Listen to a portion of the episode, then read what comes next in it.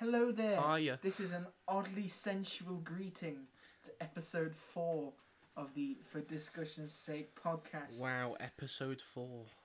Nearly episode five. That's a milestone. Very big milestone. Break out the champagne and do what Formula One drivers do. Yeah. And they just sort of spray it all over each other and get really wet. We're five episodes in. At this point, we haven't released anything. Well, we've released it, but we haven't te- said anything to anyone about it. So No. I don't know what we're celebrating. Which is why, But- if anyone hears this, good on you. Yeah. Top lad. Well, or laddess. I don't really need to Person. that, do I? Person Yeah, in yeah, general. Top person. Top person. Um, Jared, Right. episode four. What are we Yeah, so we have the latest album by Code Orange, the latest album by Haggard Cat, the latest album by Baron Wu, and then a really old album by Billy Joel. But first, the singles of recent time. Whoa, whoa, whoa, whoa, whoa. Before, before, before singles of recent time, I'd like just to know quickly, how's your week been? Oh, Anything yeah. gone off? Not a lot. I'm gonna I'm gonna be honest. I was in bed for most of.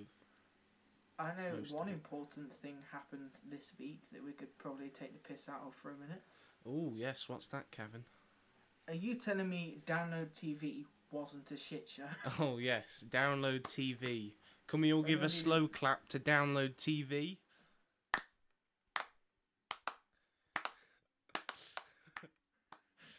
Oh, Um, well, in case anyone didn't see Download TV, Download Festival was obviously cancelled for Corona. reasons. Yeah, w- oh, I wasn't going to explicitly say it. But, Well, it was. We- well, People are just going to Google it. Why was download cancelled in 2020? Coronavirus.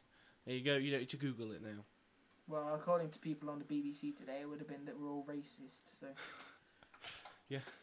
Uh, yeah. So in case anyone didn't see it, the weekend that Download was supposed to be the Friday, Saturday, and the Sunday, they did a live stream, which they promoted as in the afternoon and stuff. They'd have random activities going on, and then in the evening they'd show loads of music and live sets from bands, which was a fucking lie. It Can I can I just say one song. Okay, you're gonna defend it. no? I'm just going to say my my favourite part of it was the um, Doom Yoga. I found that hysterical. Oh, fuck's sake. It was on the Oh. Facebook Live thing because they did Facebook and then Black Futures played on the Facebook. They were very good. Then again, I see uh, like normal download, like actual physical download. Yeah. This year we've got this activity going on, and I think to myself, who in their right mind does an activity like that at a festival? But then again, people must do it. Yeah, they wouldn't have it back if they didn't do it. Yeah. So uh, I don't know. Well, this was just a quick segment to say download TV was an ultimate shit show and should not have happened. I would have rather had no download TV. It was nice to see Abe Cunningham though. At least he's doing well. Always nice to- always nice to see Abe Cunningham. Right. Um. Hopefully, uh, I mean that that's some news that came out this week. Yeah. Apparently, the new Deftones album they're pushing for a September release date because it's apparently done, Ah, which should be good. that's good. This is a bit of a different start on it. Yeah. And now it's time. Okay. Jared, for- roll the intro. Intro. now, uh, yeah. Hello, everyone. Kidding.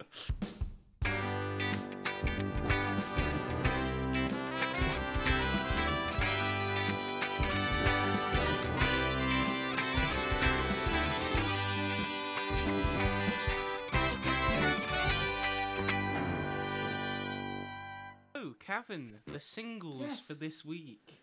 Singles. What were they? Please See, um, enlighten us. We were initially, I think we were going to cover episode four of Gorillaz Song Machine series, and then we realised it's a bit crap. And then essentially, we saw that none other than the uh, self described Bristol based noise makers and brain shakers, Foxjaw, released a new single, I think it's the third single from their album coming in July called Royal Swan. The third single is called "You Don't Drink a Unicorn's Blood."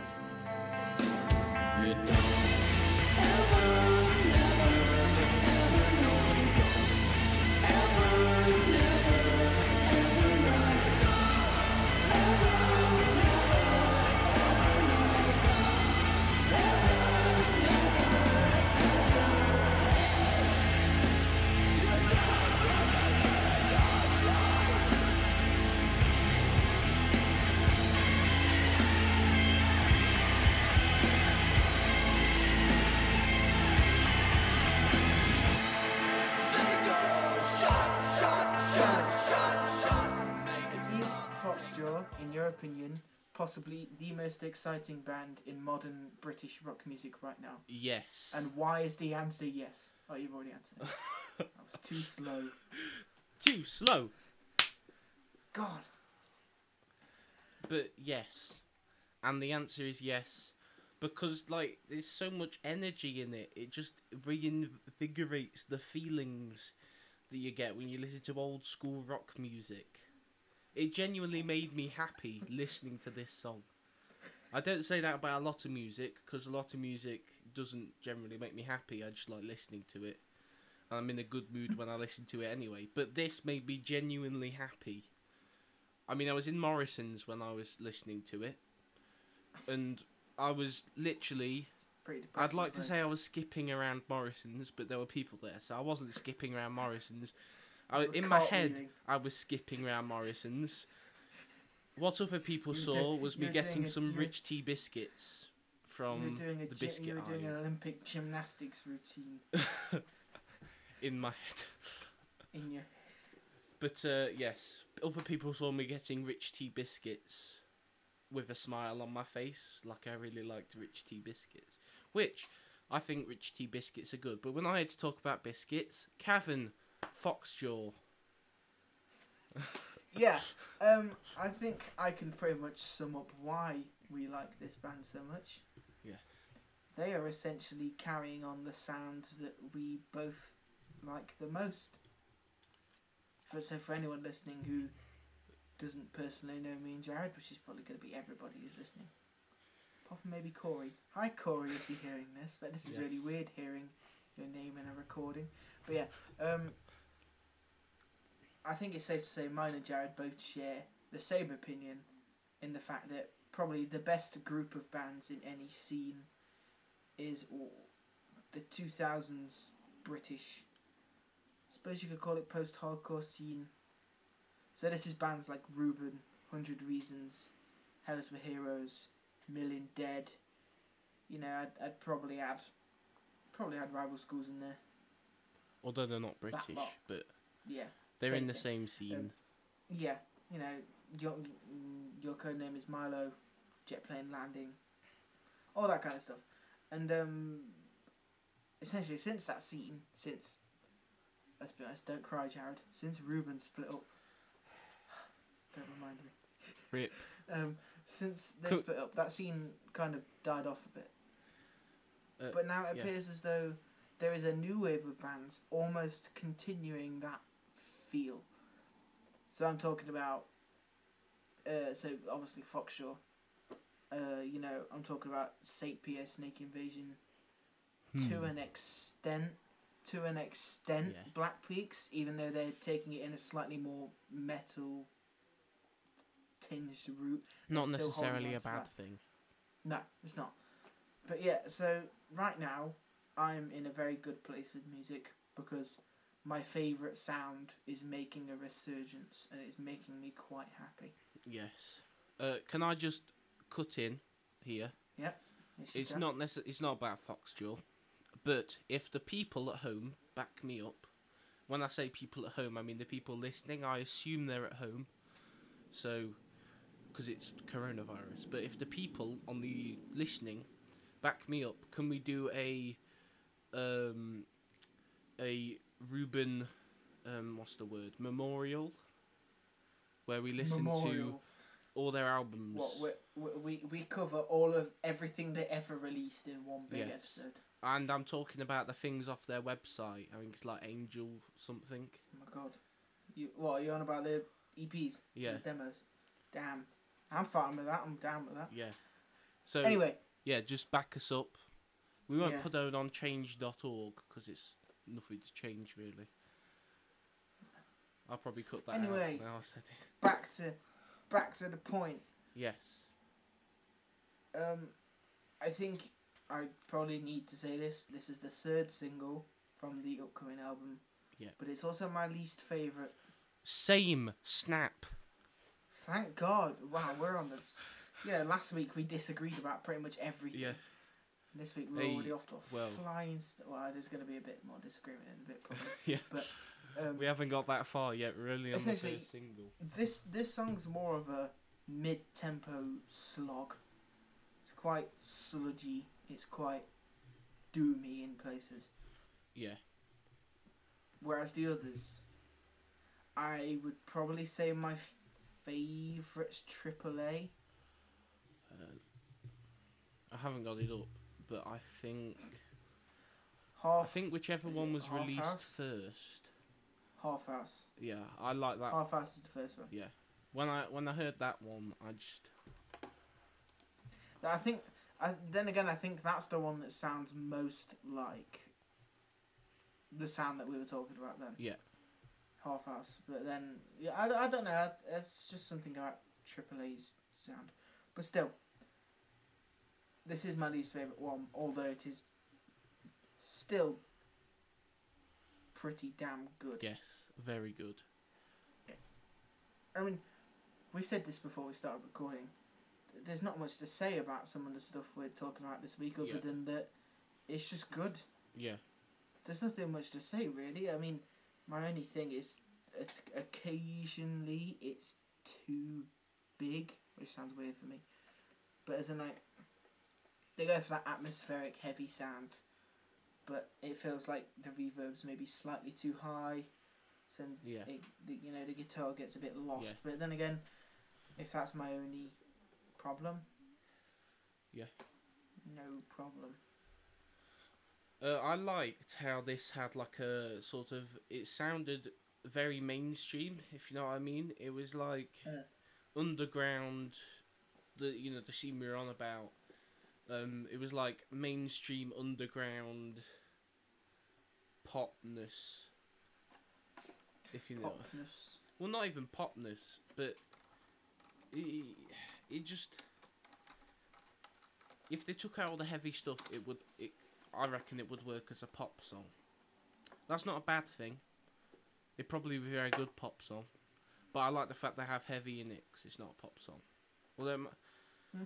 yeah, it. But they managed to achieve the mainstream pop sound while still maintaining their usual sound as well, which I quite liked. Yeah. Fair. Yeah. Fair. I mean, again, there's not much else from, that I can say about it other than I just really like it. Yeah, it's really good. It is. If they're not on your radar in terms of modern bands, why? Many, Yeah. many question. Why? Right, really? I smell the blood of a million sons. A million daughters from a hundred thousand guns. Not taught by our teachers on our curriculum.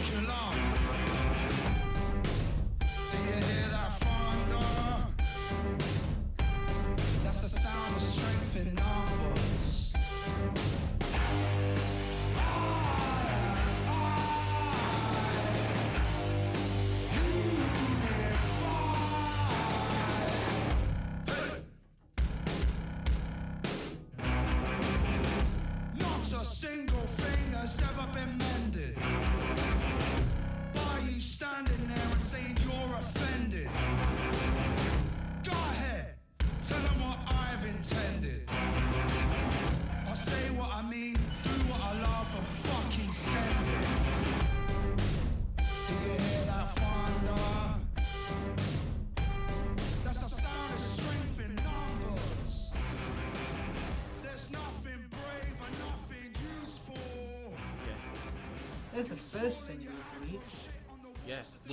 Doing two singles today. Yeah, because we don't usually do two singles.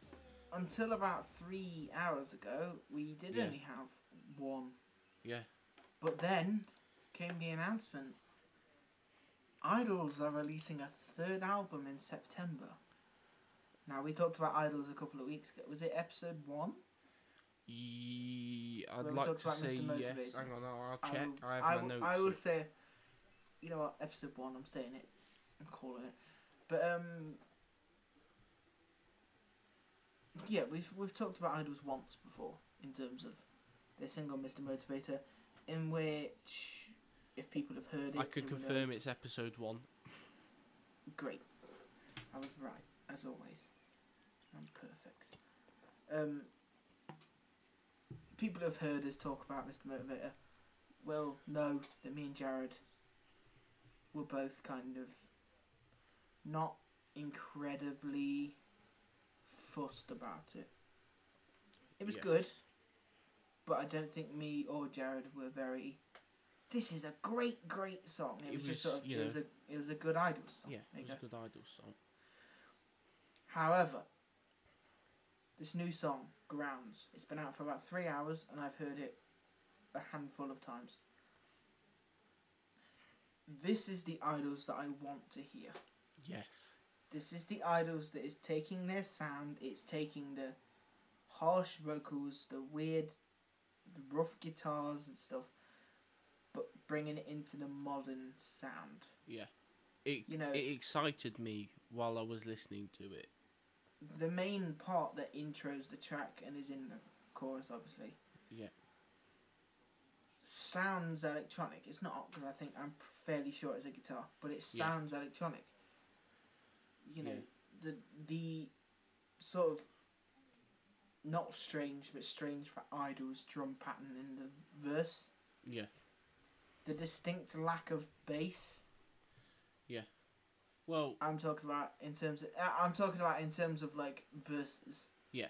Nearly every idol song is Joe shouting, John doing some tom rhythm with Dev just going boom boom boom boom boom boom boom boom boom boom boom underneath it. yeah. Whereas the verses in this, or at least the first verse, I can't remember, doesn't is only drums and vocals, which I think Yeah. sort of stands it out a bit more. Yeah. It's like different from everything that they've released before. Well, not very different, but it is different. Yes, I know what you mean. I. This is lyrically better than Mr. Motivator. I agree. I'm nodding at the microphone, but you can't You see that.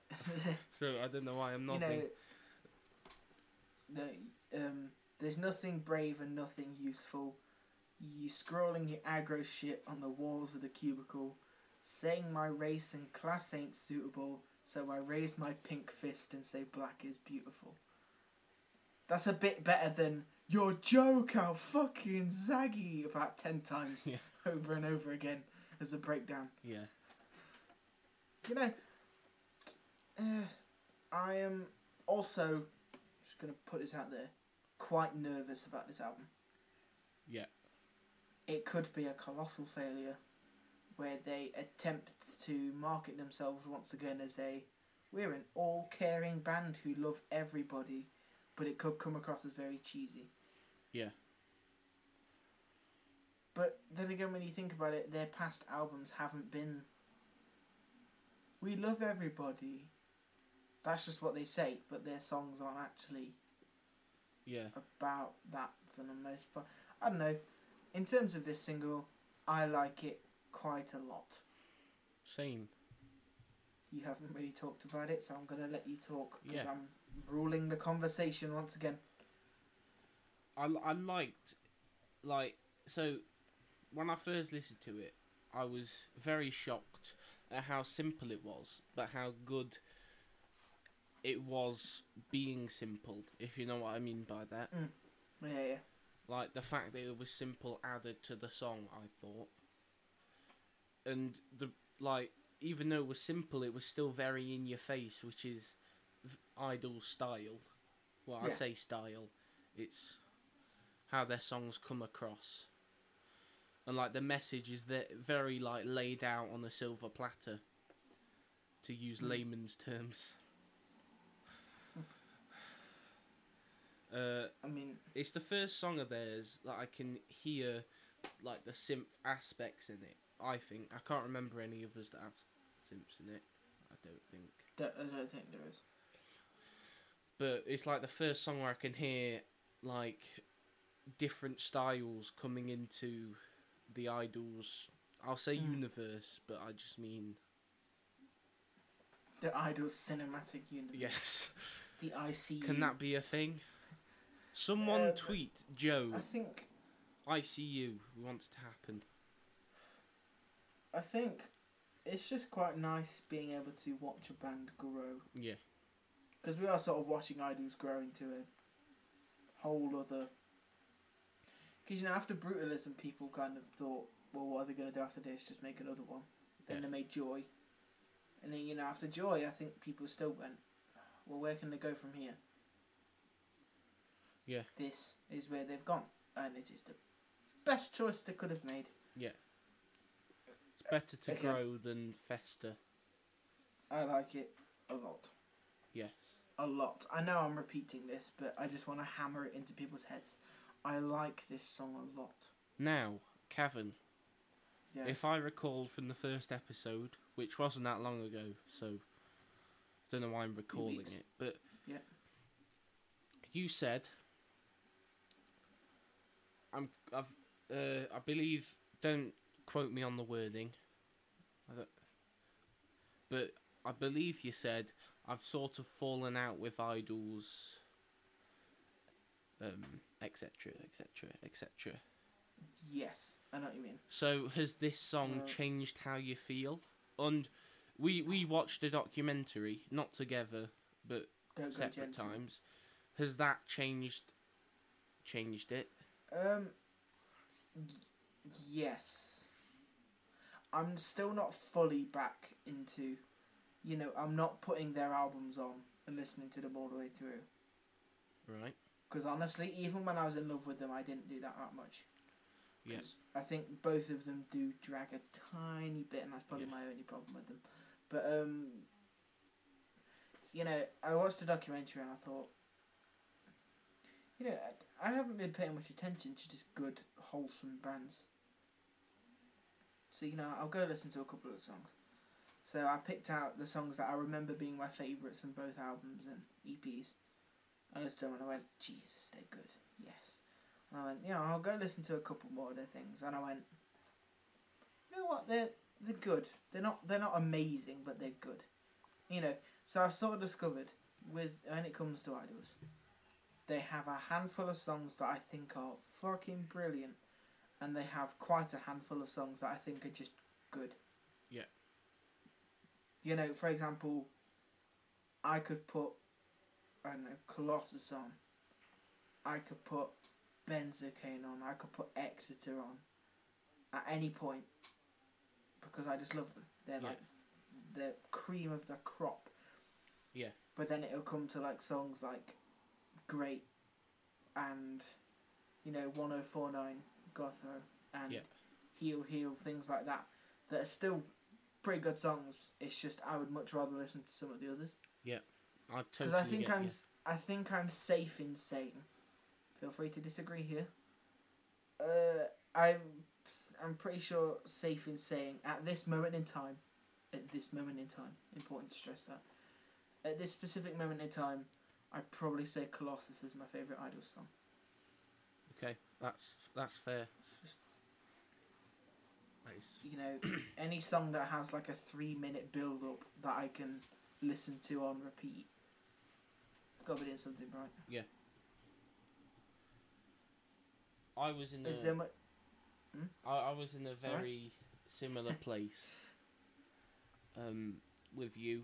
Well, yeah. I say with you. I mean, I hadn't completely fallen out with them to the level you had. I was still. I wasn't listening to their albums regularly, but I'd put them on every now and then. I could just about listen to. I say just about. I I do often because I have it on CD and I often have it on in the background. but I often listen to um, brutalism when I'm doing things, and I find myself singing along. But I do f- feel that that album does drag on, and there are songs on it that aren't perfect, and there are songs that I would li- probably want to listen to more, hmm um, like Benzocaine. think my favourite, my Mother. prime example in terms of it Yeah. dragging on for me would be something like Stendhal Syndrome, Yeah, which just eh, it, it's really it's pretty good, but it just doesn't need to be there. Yeah.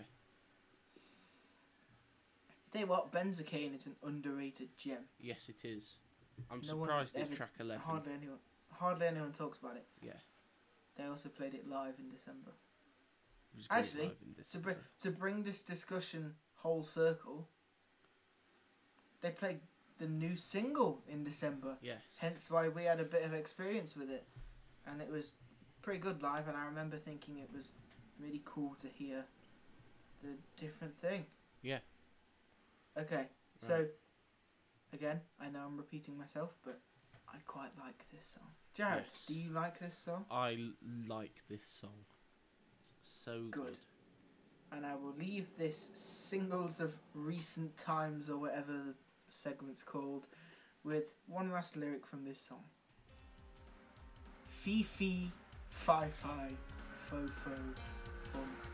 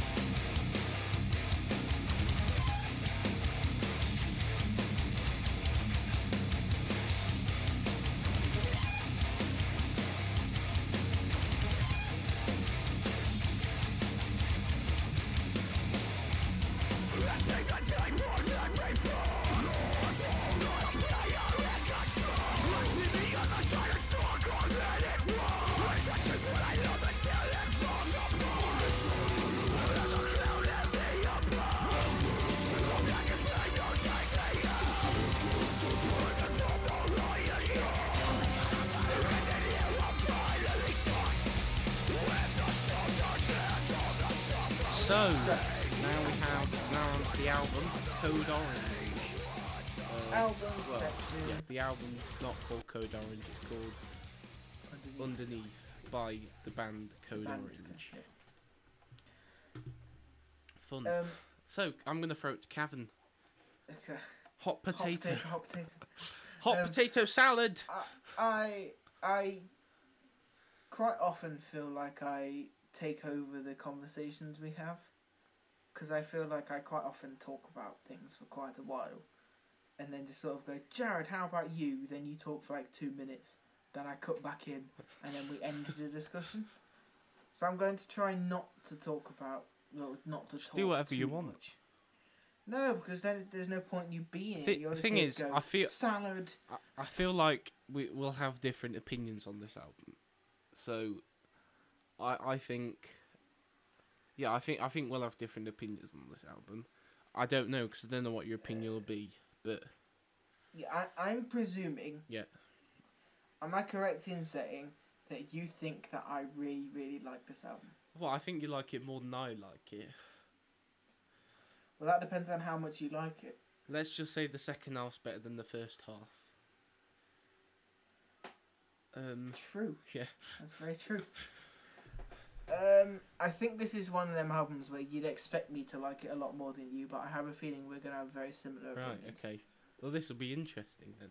When this came out, I liked it a lot Yeah, because I think it's just sort of important to recognise that in terms of hardcore music, which is what they make, this is a Yeah. hardcore album. It's not a metal album, as I think it was MTV so crudely wrote it as a metal album. Stupid, stupid.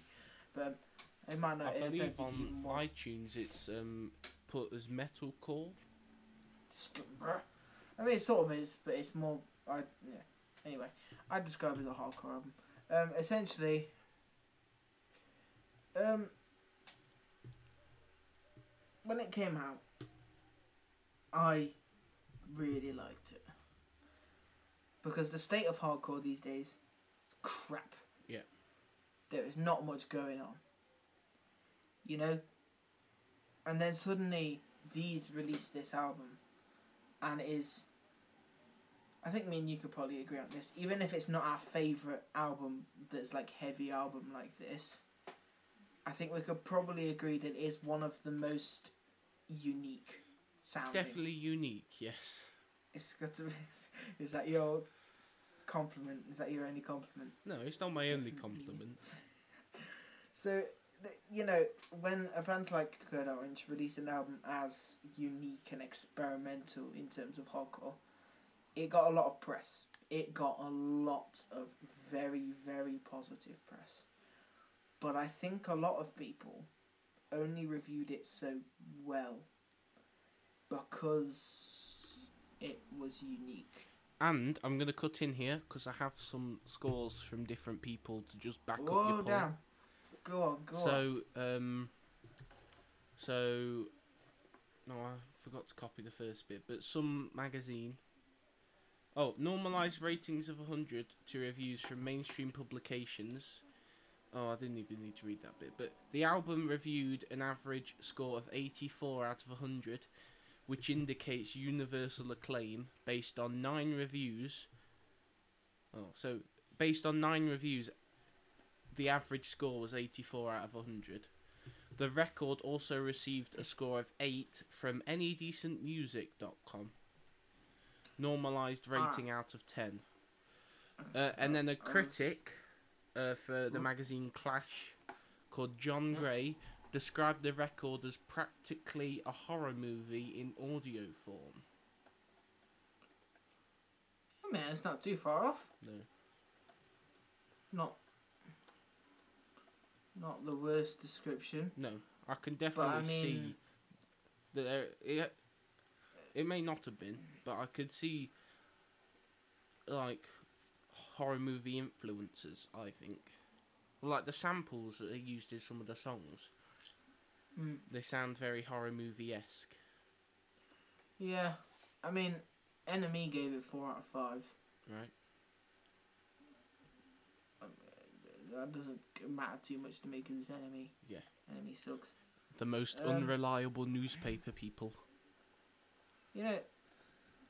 eh, So, like I was saying, for like just before you cut in, I feel like people have only started rating this so high because it's unique. Yeah. You know, just because something's different doesn't mean it's good. Yes. 1975.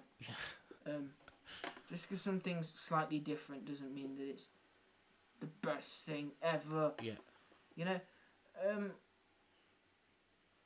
So you know, I'll just sum up my opinions by saying I like bits of it.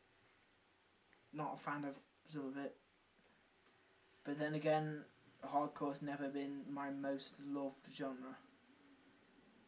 I have a couple of hardcore bands which I really like. Yeah. Like uh I know one of the albums I told you to listen to a couple of years ago and I know you quite enjoyed it because probably my favourite modern hardcore album. Sorry anyone who's listening that thinks Code Orange is the best modern hardcore band. No, you're wrong. Uh, if you think Code Orange are the best modern hardcore band, go and listen to the last Turnstile album. Yes. Then get back to me because that album is fucking incredible. But we're not talking about Turnstile. yes. we no, we're are-. Talking about Code Orange. Jared, Yes. am I correct in saying that this is quite far away from your usual listening? I wouldn't usually listen to it. But that doesn't mean to say I wouldn't listen to it, if you know what I mean. Yes. I probably would See, listen is- to it, but it, I wouldn't like usually listen to it. This is one of the reasons I thought it'd be interesting to have it on this show because I know I'm. I know. it's hard to describe it, but we both like metal. Yeah. We both like heavy music. But as a whole, I think I listen to and am a bit more into heavy music than you. Yes. I think that's fair to say. Yeah. Um, I will just quickly say, I wouldn't normally listen to things like this anyway. Yeah. Okay.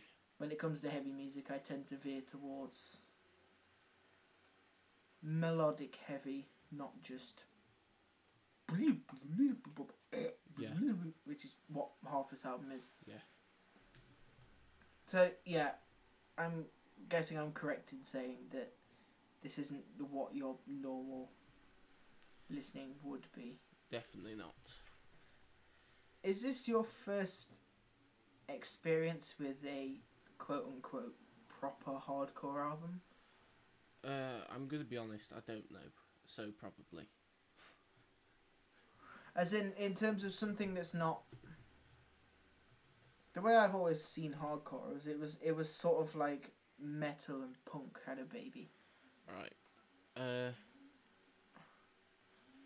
Yeah, probably. So no, it, I, I don't think it will be. Actually, no, it won't be, because some people don't classify them. But if you classify them as metal, then you're a bit weird. Uh, Hatebreed, oh I yeah. would call a hardcore band. Yeah. Because they aren't strictly metal. But so, Jared, I'm hot potato into you. Ooh, What Um, do you like and not like? Because it'll be interesting to compare with me, who has a bit more experience in this field. so, I had some very, very. I'd like to say minor, but they were quite major for me. Major issues with it. For for Blasphemy. for example, the first song, the sample right at the beginning. Uh, rip headphone users. That's all I'm gonna say. Wait, are you? Oh, wait, wait, wait, wait. Are you on about the instrumental intro, or are you on about the actual first song? I'm on about deeper than before, Okay, yeah, that's the intro. Yeah. Okay. and like the first thirty seconds of it, it starts off Yeah. with this girl saying something. Can't remember what it is. I Um, know she does the "Let's get a good look at you." Yeah, And It's like, oh. Trying to be creepy for being creepy sake. and then it goes to like full on like ear rape. yeah. Um, I think it's just white noise, but then it got to the actual music. Um, which I mean, Did you just quote unquote music? no, I didn't. No, I, was quote unquoting the other the things before. Got onto the music. uh, I, Onto the I thought quote the mixing music. the mixing was horrendous. That was a ma- another major issue than the one I was just on about before. But I'll come back to that one because the mixing. I thought the mixing was very tinny. I couldn't hear a lot of. Like usually, I'd like to hear some sort of you know bass thing. If you like bass EQ. You know, I'd like to hear the bass. You like metal. You you like metal, but you want to hear some bass. You're in the wrong genre. Yeah, but like, as you say, it's not metal. It's okay, heavy music. Heavy music, and you want to hear Yeah, some bass. You're in the wrong genre. I feel like this was too tinny. It was like it was playing out of an iPhone, and I was listening to It it, with quite tinny. headphones on. But then again, I think that's sort of the aesthetic they were going for. Okay, if they're going for that Why? They, why they went for that? Why? yeah. Eh. I'm pretty I sure I wrote like down say- tinny for every song, apart from Just some, like to, a few on the second just half. like to add quickly, that first quote unquote music, as you put it, um, the first proper like song, Yeah. swallowing the rabbit whole. Yeah. Uh, is my favorite song on the album Okay, because it's the only song that I would listen to frequently that's on this album. okay, It's like the only one that I go, hmm, you know what? I'm gonna put that on a playlist, and when it comes on, I'll bop about because. Yeah. I know. Anyone who knows me, specifically Jared, will know. I'm a sucker for a nasty breakdown, yes, and that whole song is pretty much one big nasty breakdown. Yeah. Also, I just like the fact that they started using harmonics and shit in the breakdowns. yeah. Um, That's just nice. now back onto my other point.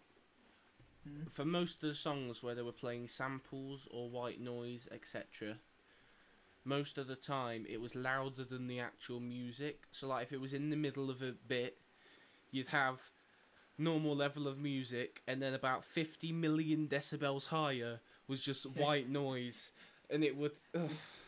Listeners can't see, but I was nodding my head at that Yeah. because it is an awful problem when you're listening to the album. Yeah, you you're jumpy every time it comes on. You're just jumping because it's so loud, and you turn it down, but then you can't hear the music because it's too quiet. So you turn it back up again, and there's a loud sample. It's just a constant headache. Yeah. Um, See, Yeah. the thing is, uh, I know a, well, I don't know personally, but I know quite a few music journalists who reviewed this very, very, very, very, very positive. Yeah. For example, the entire inspiration for starting this podcast, me listening to the Riot Act podcast. Go listen to that. I, I don't know why I put my mouth around my hand around my mouth. That's it. in brackets. Um, go listen to Riot Act podcast if you don't. They're pretty great and they have quite a bunch of good knowledge about albums and new bands and shit. I found a bunch of new bands through them. and but, they're um, way better than us. Yes, yes, they are almost definitely. Um, one of the guys on there called Stephen Hill. This is his favorite album of the year so far, by far, and he says if it doesn't make his number one of the end of the year, uh, he doesn't know what's gonna happen. Right. I am f- mm, flabbergasted by that statement. Yeah. But then again, he's much more into. I suppose we're talking about this from people who aren't particularly massive, massive, massive heavy. It's like those videos of hip hop people reacting to like metal bands, but except it's What and they all just they all just keep going. Oh, this is lit. Or like when they a new riff react to like Slipknot at Download 2009 doing Spit It Out. And they're like, the drummer's that? sideways. Why is the drummer that's- sideways? that- That's everyone's fucking go to Yeah. video to react to. Yeah. But I mean, my favourite one is almost definitely the ones who don't actually like it. You know, for every hundred reaction videos to metal, you get like two people who sit there for like a minute or two minutes and then go, When is the words coming in? Is there any words? And you're like, "Oh, fuck off. But, you know, um, Or what are the Again, masks we're- for? They look like murderers. I think we're talking about this album from the perspective of people who wouldn't Yeah. normally actually listen to this. Just quickly, it started raining, Oh. so if you can hear rain, rain. Yes, it has started raining. I'm going to shut my blind while talking in an effort to. I would shut my windows, but it would become too the- hot in the room, and then Cavan would just see me sweating in a room. I've seen that before. Yeah, uh, we don't like to talk about it. I've seen it many times before, actually. Yeah. Um, okay, so yeah, back to the point I was making. We both listen to heavy music, like we said, but we're talking about this album from the perspective of people who. I think we discussed this with the Trivium album, and we've said it since. People who like heavy music, we like metal, we like just all kinds of heavy music. But an album has to be really special in order for me to listen to it all the way through. Yes. That was my problem with the Trivium album. That's my problem with this album. Well, there's a lot more bigger problems with this album. Yeah. But it's my problem with almost every heavy release there is. I don't feel I can listen to it as a whole conclusive project. Yeah. But then again, that's just because in metal there isn't as much stuff to experiment with. In heavy music in general, there isn't as much stuff to experiment with. Yes. Because you know you're never gonna please everybody. Yeah. You know. Now, So I just, it's just I was just trying to justify some of our criticisms. Yeah. And the fact that they are very personal. Yeah. So now I'm going to talk about the second half of the album, specifically track 7 to 14. uh, from sulfur surroundings to underneath. Um, yeah, it's very different from the first half. But so your point was on about how um, they can't please everyone in an album, but I think this first half is all like and blast beats and stuff. It's all blast, yeah. First half's all blast beats and but the second half it's sort of like it's a bit more poppy, but not poppy. Pop based? No, doesn't sound right. It sounds more mainstream. We'll go with mainstream. Cavan, do you have an opinion? What on the just on the second half in general? Yes. Uh, I think it's better than the first half. Yeah. But I still don't think it's great. Yeah. I mean, I don't know. They just sort of feel like they try to do some experimenting, yeah, but they don't have a base project for what they were trying to base it off. Yeah. So not, they said in multiple interviews that the electronics on this album were inspired by them listening to 90s dance music and stuff. I don't hear it, personally. I I don't think they had a backbone to rely Yeah. upon. Like most bands with electronic influence tend to base their influence on the actual influence. yeah, That's a weird sentence. Um, as in, like, you know, if you were going to start adding drum and bass elements to your, I don't know, to your hardcore band, surely you'd look to a band like early, or like, um, to like Common Dread slash Flash Flood era Enter Shikari for like inspiration. yeah. They could have at least looked at go- Venga Boys if they're doing nineties uh, electronics. Imagine a hardcore version of Venga Boys. Yeah. Epic. So, like I said with the singles, I don't have much to say about this album to be honest. For me, it's just, it's alright, it's not amazing. There's some songs I quite like, and there's some that I just don't. Right. Okay, I have a bit more to say. So with the second half,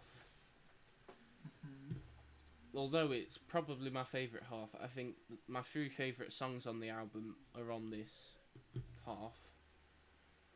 Um, but they they also probably have the most average songs on the album on this half. Hmm. Uh, for instance, if I had to name two or three, last one left, I think that was quite average. Uh, Erasure Scan. I mean, I liked that it had like the tint of classic rock in there and stuff, but I still thought it was quite average. Um, but like my favourites, Sulphur Surroundings. I quite liked that one. That's one of my favourites. Uh, probably purely because it sounds a bit like a Tool song. Um, I had a few down for favourites, but I can't remember which ones. Um, I don't know. Something that I'd like to see if fits in with your opinions on this album. Yeah. This album is technically a concept album. Right. All the songs and the aesthetic, mostly, which is the interesting part. The actual musical part. Yeah. You know how most concept albums are. We write lyrics around a story. Yeah. Well, with this album, the actual music was based around a concept Right. of the psychological damage of technology and digital like like the rise of the digital world and how intoxicating it's becoming and the psychological damage it can have Right. i think that sort of makes the weird dodgy sounding instrumental a bit more forgivable but Yeah. at the same time it's still not that great Yeah. You know, as a concept, I'd say instrumentally it does sort of do that. Yeah. Because you know that's the point of some bits being way too abrasive, way too overbearing. Yeah. You know, it's representative. It's it's like a poem in musical form. Yeah. Yeah, I mean, it's a bit more forgiving now that I know it's a concept album, but I, I still probably wouldn't listen to it. Like, I wouldn't go, oh, you know what I fancy? Listening to that song that blows your brains out when you listen to it. Same. Ah, see, but there is certain examples of songs like that where I do go, you know what, I really want to listen to that. Yeah. But for some reason, this album doesn't do it for me, like it apparently does it for everybody else. Yeah. Are we the Yeah, only it ones got, that like- think it's bad? You tell us. You let us Well, know. Are we From what the I've only seen, ones? from, you know, from reviewers for everywhere, from YouTube to Reddit to, you know, magazines to newspapers. Yeah. Pretty much everyone loved it. Four out of five, five out of five, all that kind of thing. Except for one. Can we message him and on guess Facebook? Guess where it came from. Guess guess where it came from. Where? The kings, the undisputed kings and, and queens, rulers. There you go. Of being the argumentative. I don't go with the common opinion because I'm an awkward hipster person. Yeah. Pitchfork Yes. gave it four point five out of ten. Yes.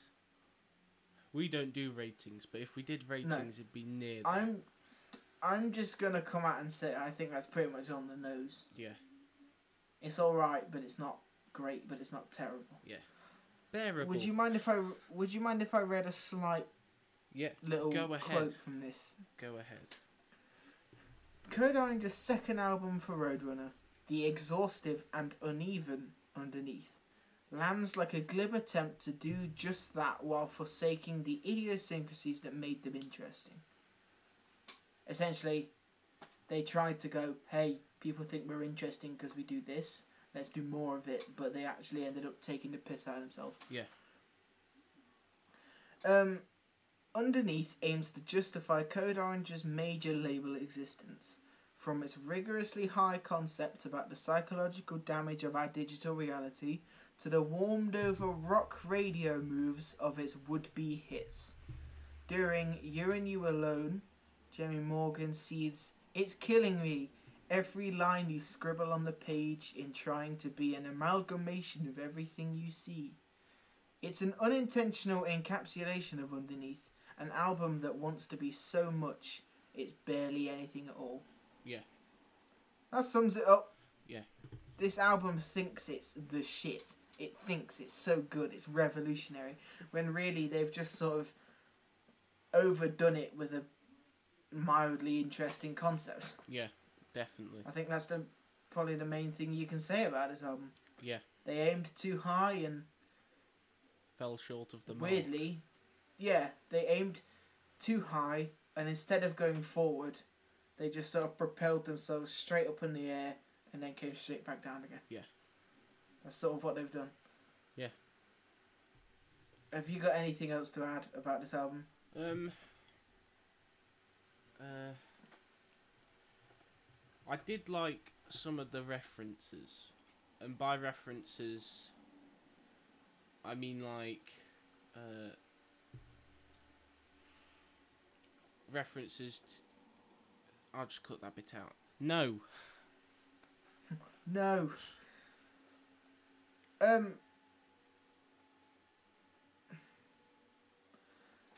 I think there's a, another small. I'm gonna cut this bit and I'm gonna start that statement again. Right. There's a small section of the Pitchfork article which also talks about their influences for this album. I'd just like to quickly add this in as like a final last bit before we move on to the next albums. By the way, to people listening, not every album we do this week is going to be this long. The other two, I'm fairly sure, are going to be pretty short, apart from the last one, which might be a little bit longer. Yeah. So, in talking about Code Orange, um, they say an overzealous pastiche full of inspirations, but near devoid of new ideas. Yeah. Underneath is as goofy and garish as the worst of nu metal. Yeah. Code Orange sprint between touchstones and subgenres as if they were running a tough mudder, trying to prove their versatility and grit. You know, songs like Cold Metalcore gilds grindcore with harsh noise, with an, uninte- un- with an unnecessarily big budget, while Last One's Left founders in its attempt to find solid ground between Slipknot and Wolf Eyes. The metal riffs are more aluminium than iron, the industrial beats hilariously dated, and the power electronics too weak to stand on their own. Code Orange's long-time enthusiasm for stop time pauses, moments in which everything goes quiet so they can redirect a song's momentum, was once unpredictable and exhilarating. Now it just feels like a crutch. Yeah. Yeah. Yeah. Again, I think the Pitchfork, for once, Pitchfork nailed it. Yeah. So yeah, again, is there anything else you want to add about this Not album? particularly. No. No. Well, I suppose there it was and then. on that barrel of disappointment, we move on Oh what? I thought you were doing a reference. to what?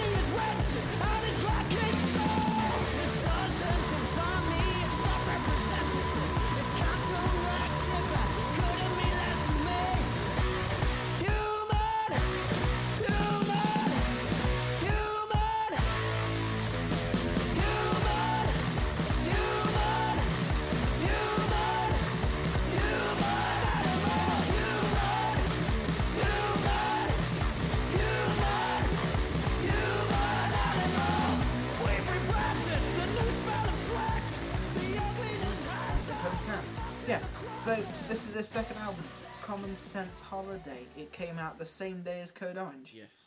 thirteenth of March. I know which one I'd rather was. listen Yeah. to. Same. Laugh track. I think I do. Again, Stop talking put one in about salads. salads.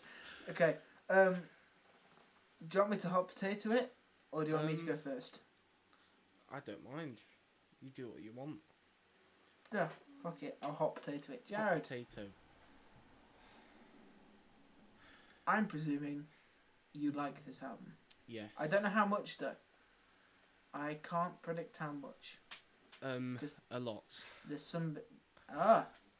I w- I couldn't make my mind up whether you'd like it a lot or whether you'd just like it, like just just like it. In fact, I think I spent the second most time making notes on this album, Hmm.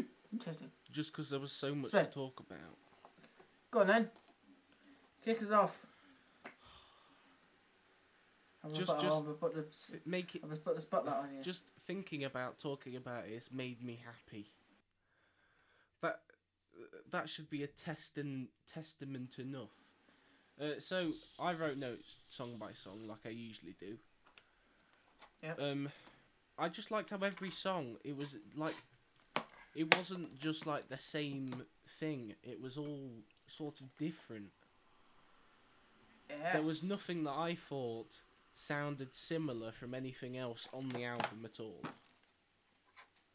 That is probably one of the main things I was going to say as well. and they like take classic riffs and also heavier riffs and they just sort of put it together on an album and it works You're getting very excited. i'm getting goosebumps talking about Ex- it excited Jared time. Um. Uh, uh, I don't know about you, but in terms of inspirations on this album, above all of them, I'm saying most of all. In virtually every song on this album, virtually every single song, I am hearing Queens of the Stone Age yes in pretty much every song. the production on this album is so close to queens of the stone age i thought and like just how full it sounds even though there's only two of them Ah, see, this is where we might differ a little bit. okay Sometimes I think the production's a little bit too full. I've also got that in there as well. But My main example is the opening song. yeah, First words. I feel like the guitar in general is just very sort of emphasis yeah, or is on the guitar. yeah. It's just very big, and I feel it just gets a bit drowned out with the drums in. But to be honest, I I only brought that up so quickly. Sorry for interrupting what you were saying, but It's fine. I only brought that up because that's really my only bad thing to say about it. Yeah. I th- there generally isn't a lot bad things to say about it. It's just I think I liked every song on it. Mm. But yeah, I, I definitely liked every song. A couple of them I thought were just pretty good, Yeah. and then there some that I thought were fantastic. I think I had like three favorites on this album. I was I was gonna, I was gonna say let's just cut straight to it. What's your favorite track? So in listening to it, the first song I wrote fa- probably favorite um was Showreel. Mm. And then I also wrote another favourite on Freds and Pearl. Hmm. I, te- I tend to like three songs off an album, or three albums of an artist. Um. See, mine's a bit weird because my. I have, I can't decide a favorite. I decide between two. Right? I think I probably could weigh it down to one, but I can't be asked to discuss that right now. Um, either the natives, just because that's probably the most Queens of the Stone Age song on the entire album. Yeah. But also, Ghosts Already, Yes. seven minute long build up. That is the opposite of what the album opens with. You know, you hear a song, you hear an album opening with first words, you know, and European hardware into showreel, and you go, It's Human animals. okay, that's probably that. Is it? Oh. Well, I'm not looking at the track listing. I am. Huh. Well, World's you hear a song. Oh, you, you you hear an album start with like the first three or four songs on this album, and you go, okay, that's probably what this album's just gonna sound like.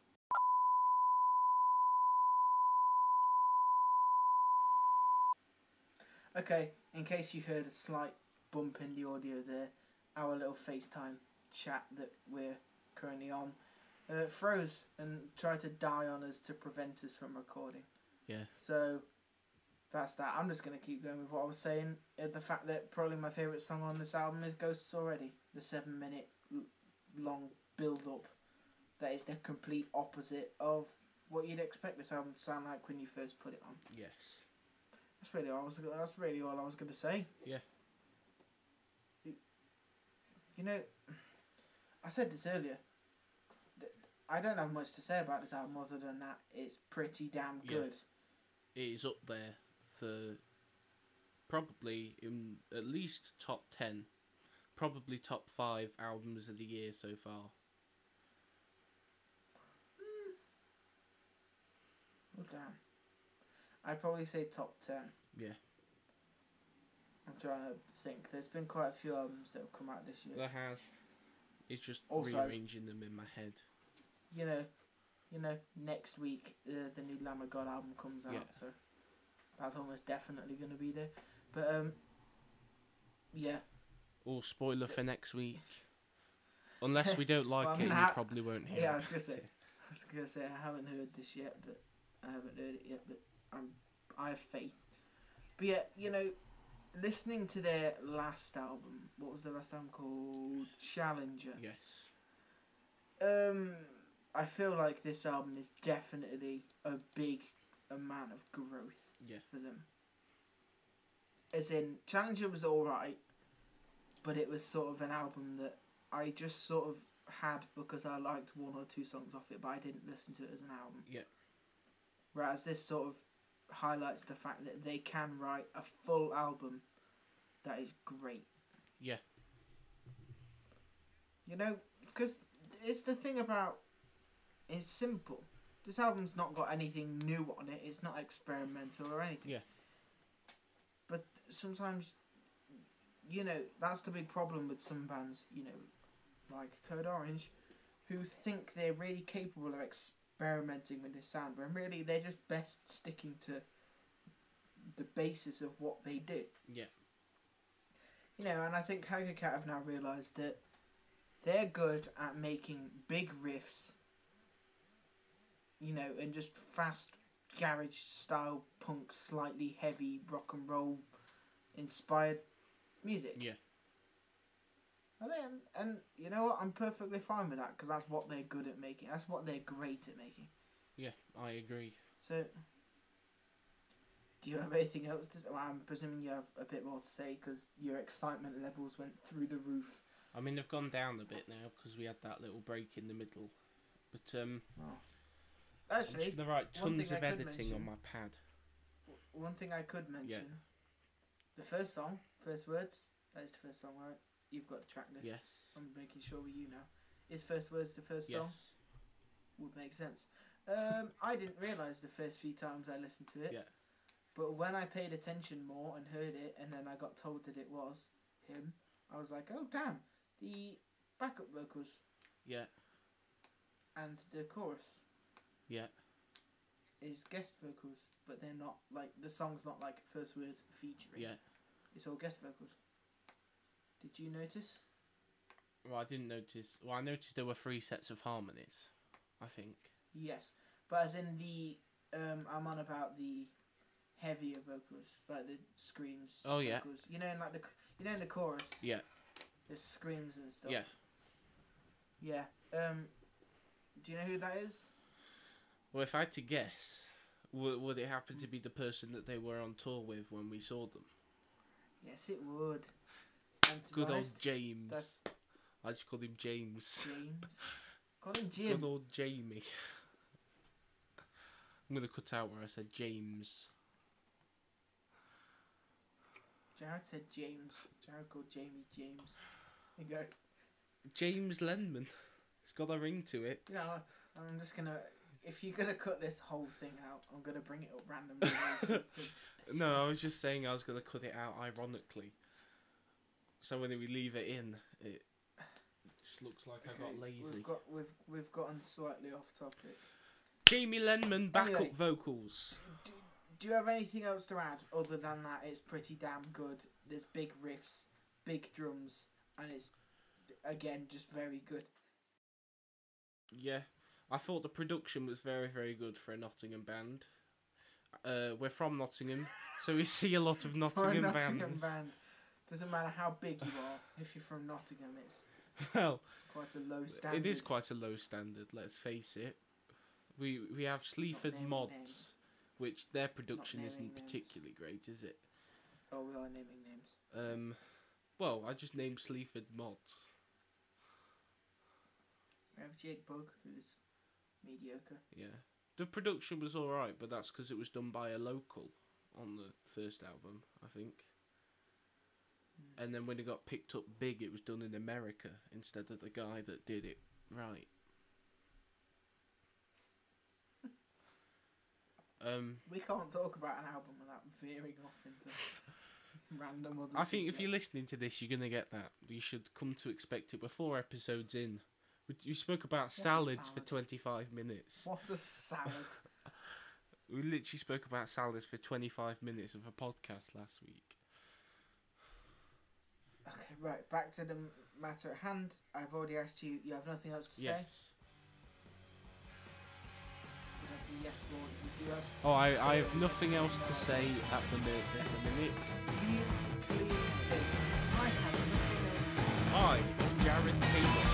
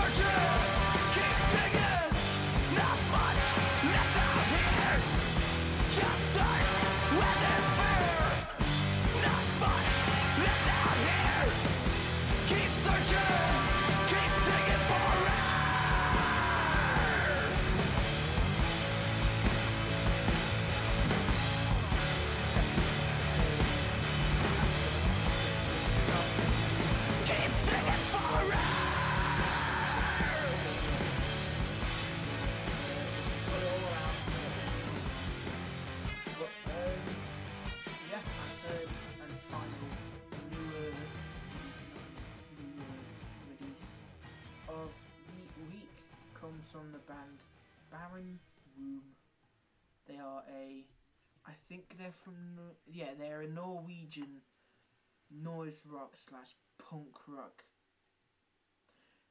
Here's the point that I don't know if you'd know. They are also a duo. Ah, I totally They're did not get that while listening to it.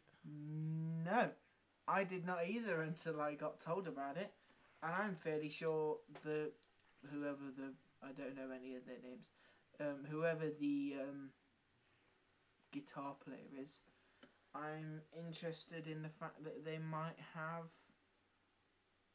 the same setup as sort of what Lenman does, Yeah, or even Haggard Cat. bass and guitar sound. Yeah, with the bass and the Yeah. guitar. Yeah, that whole thing that I can't to But the fact that they're a- that they're a, a duo does explain a lot. To be fair. Yes, it does. Um, right. Band's Barren Womb. The new album is called Lizard Lounge. It's got a And you know wicked album cover. it has got a pretty damn good album cover. I'm also going to continue with my trend that I've been saying this week, and I'm gonna hot potato it over to Jared because um, Yes. I'm presuming, like Haggard Cat, I'm gonna let's just do this entire review the exact same thing. I'm presuming you quite like this album. I do. I remember when you sent it to me. I, re- I remember Um, when you sent it to me. Um, I believe Can I uh, there were. can I just qu- could I just quickly interject here about that? Yes. Um, when deciding to pick what album to do alongside Code Orange and Haggard Cat, I had like three or four bands that have released albums recently that I was like, we could cover them, they'd fit within our range. Um, but I didn't know if any of them would really be to Jared's liking. So I was like, you know what? I'm just gonna pick the one that would appeal the most. Fuck it. Jared, we're gonna cover this new album from a band called Barren Womb. The album's called Lizard Lounge. And it was only after I listened to it again that I said to myself, why did I think Jared wouldn't like this? Why was there ever a doubt in my mind that this would not be what Jared likes? Because uh, apart from it not sounding like Weezer, this is probably exactly what you like, is it not? Yeah, this is exactly what I like. I listen to this like I listen to this type of music most of the time. I listen to music, which is mm, at least four times a day.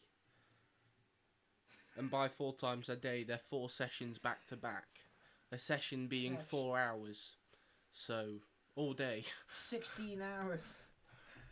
I'm listening to Um, music all day, and it's like this sort of music essentially. Now, I, th- I think something really quick that I'd like to quickly just add in.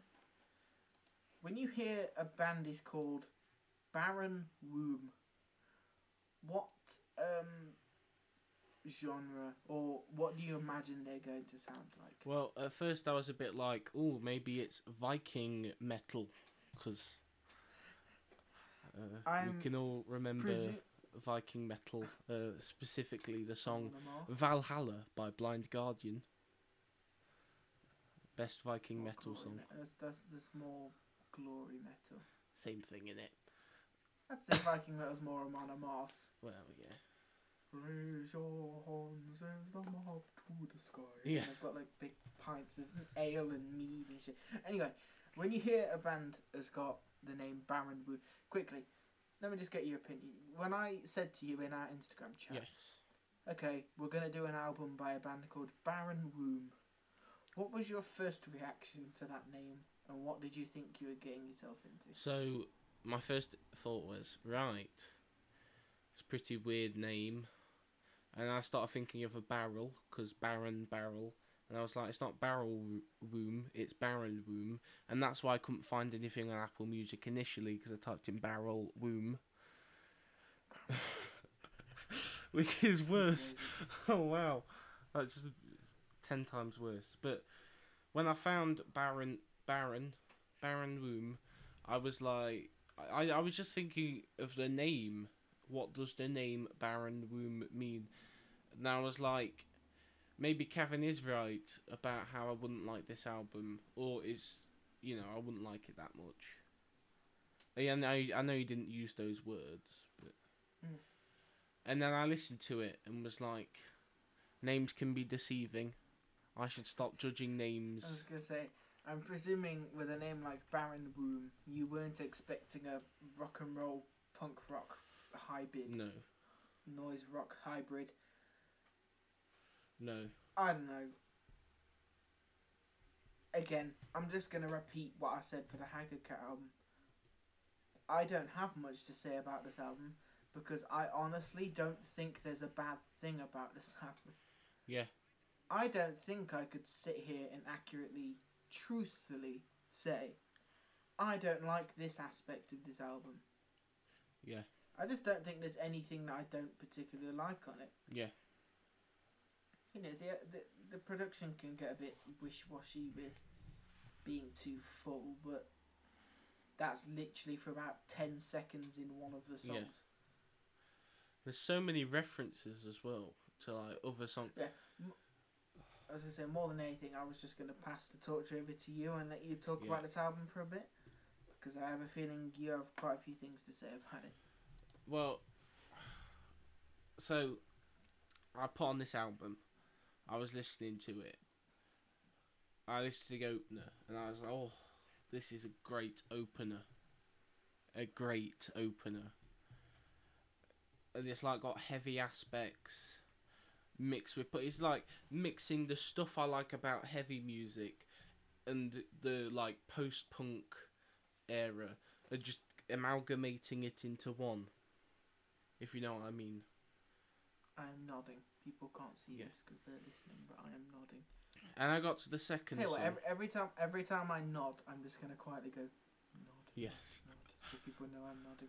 And I, and I got to the second song, and Calmer as a tornado. yes, and I liked the production on the second song. Like it started off proper thin, like thin, almost like it was coming out of an iPhone. And then it just came in and got thick and was. It's like you know when, it's no like you know when like um, you're putting jam on boy. toast, and you put a, a a layer of jam so thick that it's just I'm going to give a more podcast friendly re- like version of that ideology. Um, imagine you making a salad and you put a layer of salad cream so thick. Stop talking about salads. uh, we'll Uh, make merch of that. what were you saying? want us You go. What were you saying before I start talking about salads? Uh, like it starts off really thin, but then they bring it in like and it's thick and it's glorious. And I got to the thir- third song, and the opening was very different. It was sweepy, sweepy. I've written down.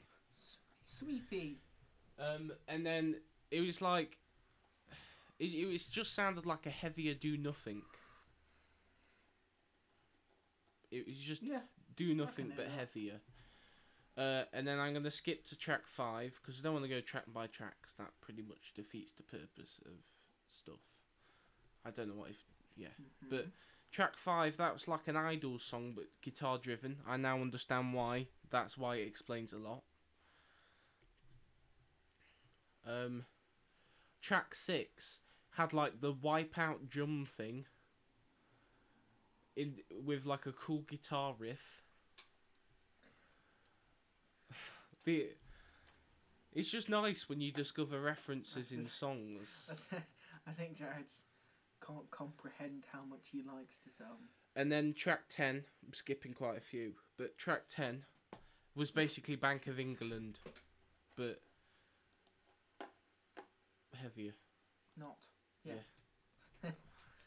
um, I'd just like to say, Yes.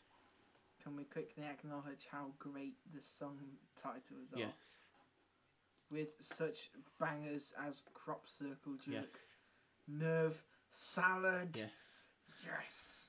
C- that, that, that, that'll be our anthem. Be kind, have fun, and try not to die. You do the meth. I think crop circle jokes the best. Uh, have you seen Molten Pig?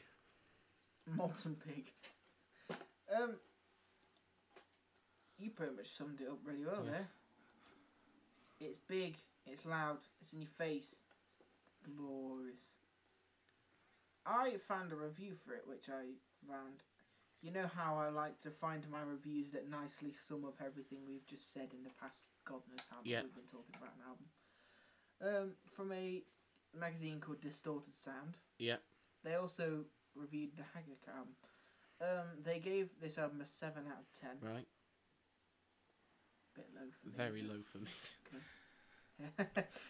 um, and their final paragraph, which I think nicely does sum up what we've just said. Barren Womb don't take themselves too seriously, and neither should everyone else. This is not a stoic hardcore. This is a big, fun punk record with catchy hooks and massive choruses. Yes. Um, it is clear that their Norwegian contemporaries' sense of showmanship has rubbed off on this duo, as this sounds like a big punk rock record designed for having fun. But that would also not be out of place in a legendary vo- venue like the Electric Ballroom or the NEO2 Academy. Interesting.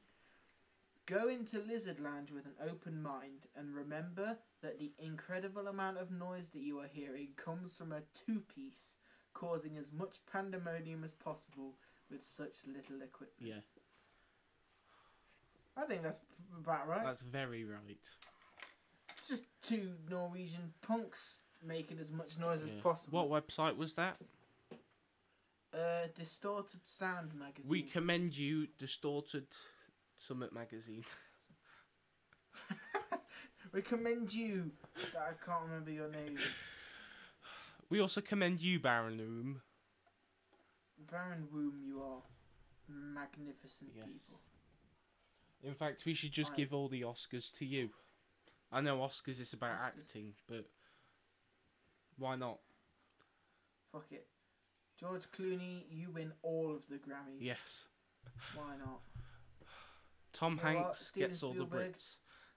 Tom Hanks wins the Pulitzer Prize. Yes. And, uh, Mar- No, uh, you know, Margot Robbie it. wins Bake Off. From award shows to Bake Off. She win. You know she what? wins Bake Off for her performance in Birds of Prey. I reckon.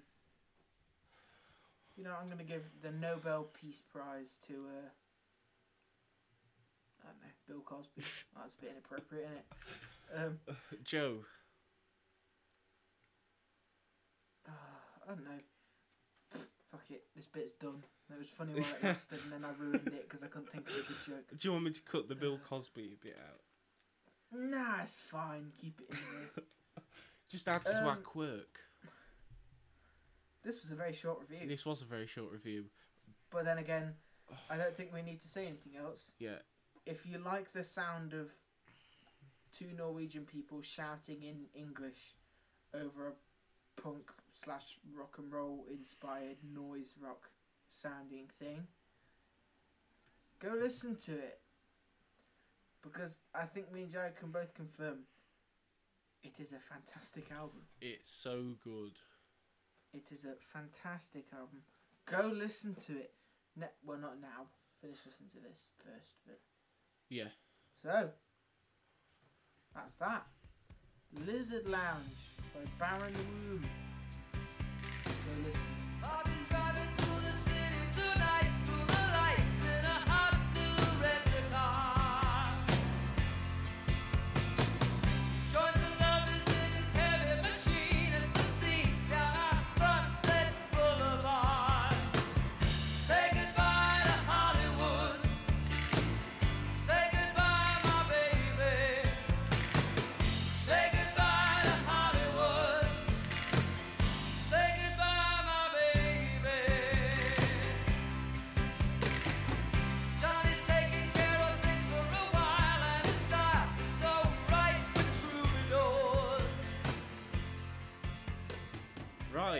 So we're on to the final, final album. Um, so a little independent segment. yeah, so this is if you don't watch the past episodes, this is a segment we call Why? our picks. Why haven't you watched? Sorry.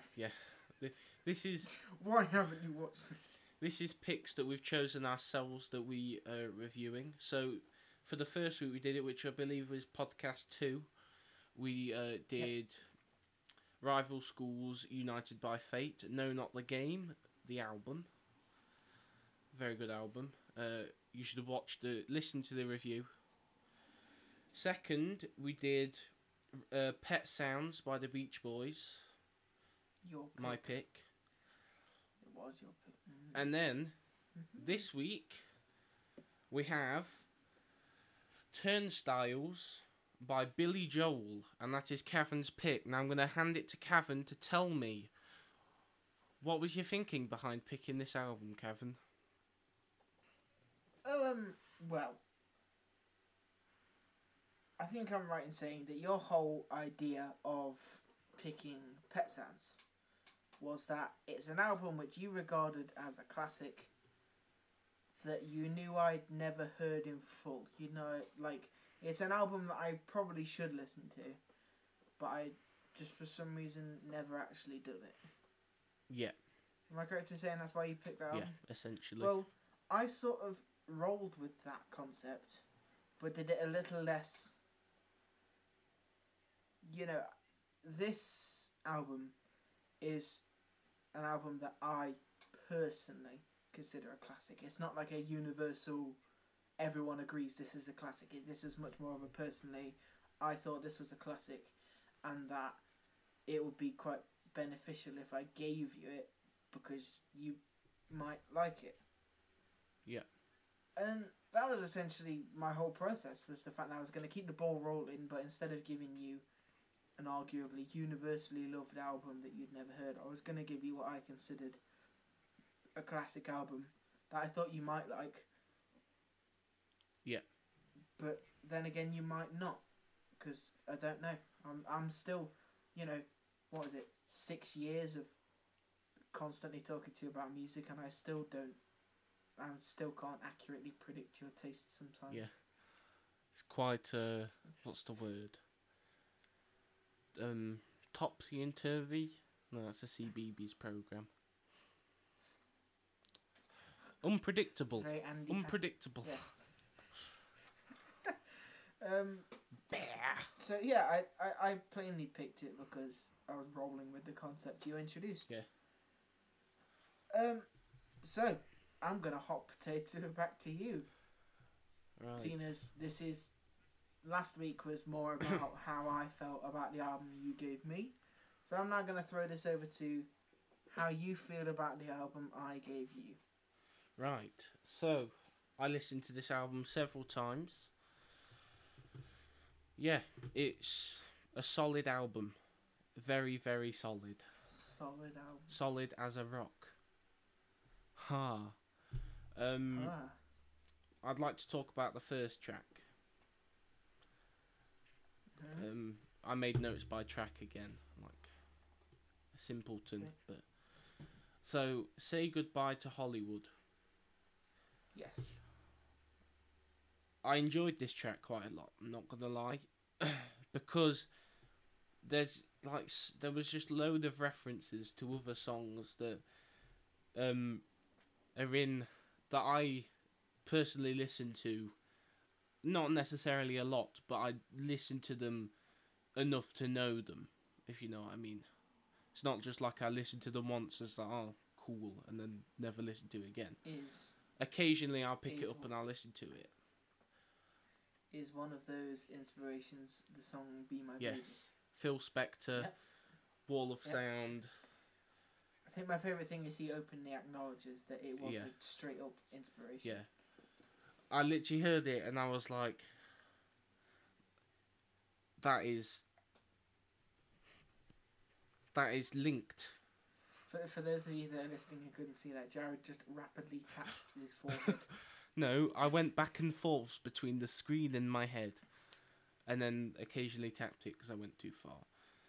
Um, but yeah, it, and it's it's like it's weird. I thought this album when I was listening to it was a concept album, but it's not. It's like made like a concept album, like the music. Like I thought this this would be you'd turn up to a show on like West End or something, and then they'd open with that, and you'd be like, oh, that was an or that was a good opening song for a Broadway show. Um, not to say that it's bad because it's on broad. It was like sounded like a Broadway thing. It's good. Um, me and Cavan aren't like Broadway slash West End people, but Really no. I've seen. I think I've seen two West End plays. I didn't really like one of them. The other was The Lion King, so you sort of got to like it because it's remarkable. uh, So Yeah. I'm glad you like the opening song. yeah. Because I also really like it. Well, to be honest, I really like nearly every song on this album. There's a little spoiler for you. Ooh. There is one song on this album which I don't think is amazing, but I still Right. like. Is that track three by any chance? No, it is not. Good. I liked track three. Spoiler! track three. It's the one. Track It's the one with all like. All you want to do? Oh, all you want to do is dance. Yeah. Is that a weird reggae one? Well, it's not Yeah, it is a exactly weird reggae reggae. It's no, just- it's reggae inspired. Well, I, I wouldn't even call it reggae. It's more world, world music. Yeah. World. I th- oh, am I being racist? No. No. grouped world I never said racist. Reggae. I just said, I just said I don't. I think it's more like African instead of reggae. Like uh, when I was listening to it, it sounded like it had. Um, it was inspired a lot by Paul Simon's Graceland. I think Graceland was released after, so I don't think it is, but it sounds like Graceland. Well, Um, okay. I Well, could. could let's- oh no, that's Elvis's house. okay. I was gonna say let's quickly uh, let's backtrack a little bit Yeah, because we skipped over track two. right. Track two. The piano on track two. Ha! I'm glad you said Yeah. that. So good. See, I sort of. I, I told you this before. I told you this before we started recording. Yeah. I think you probably know it by now that Summer Highland Falls, track two, the opening verse is one of my favourite melodies in like any song. Yeah. Can you see why? Yes. Even if you don't agree, can you understand? Yes. I can see why. Thank you. Yay. I, I don't know. Yeah. Just there's something about the opening couple of songs, like the opening three, a a damn good opening three. Yeah. Anyway, I'm gonna shut up and let you keep talking because it's more about you. Um. Yeah. So I'm gonna go ahead again to all you want to do is dance. Yeah. So I was, so I thought, I liked the fact that it was sounded like Graceland. I can now confirm that this was released ten years before Graceland, so it probably sounds like something else, but it also sounds like Graceland as well. I I believe this album was seventy six.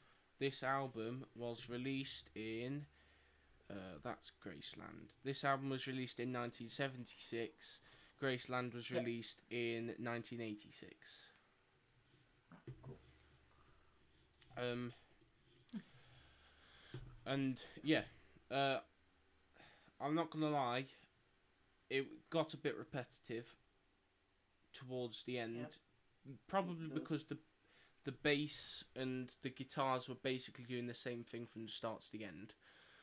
Also, Yeah. one thing that I definitely didn't like about this song is just one little thing, and it probably it's probably only me that annoys that it annoys, is that really patronising fade at the end.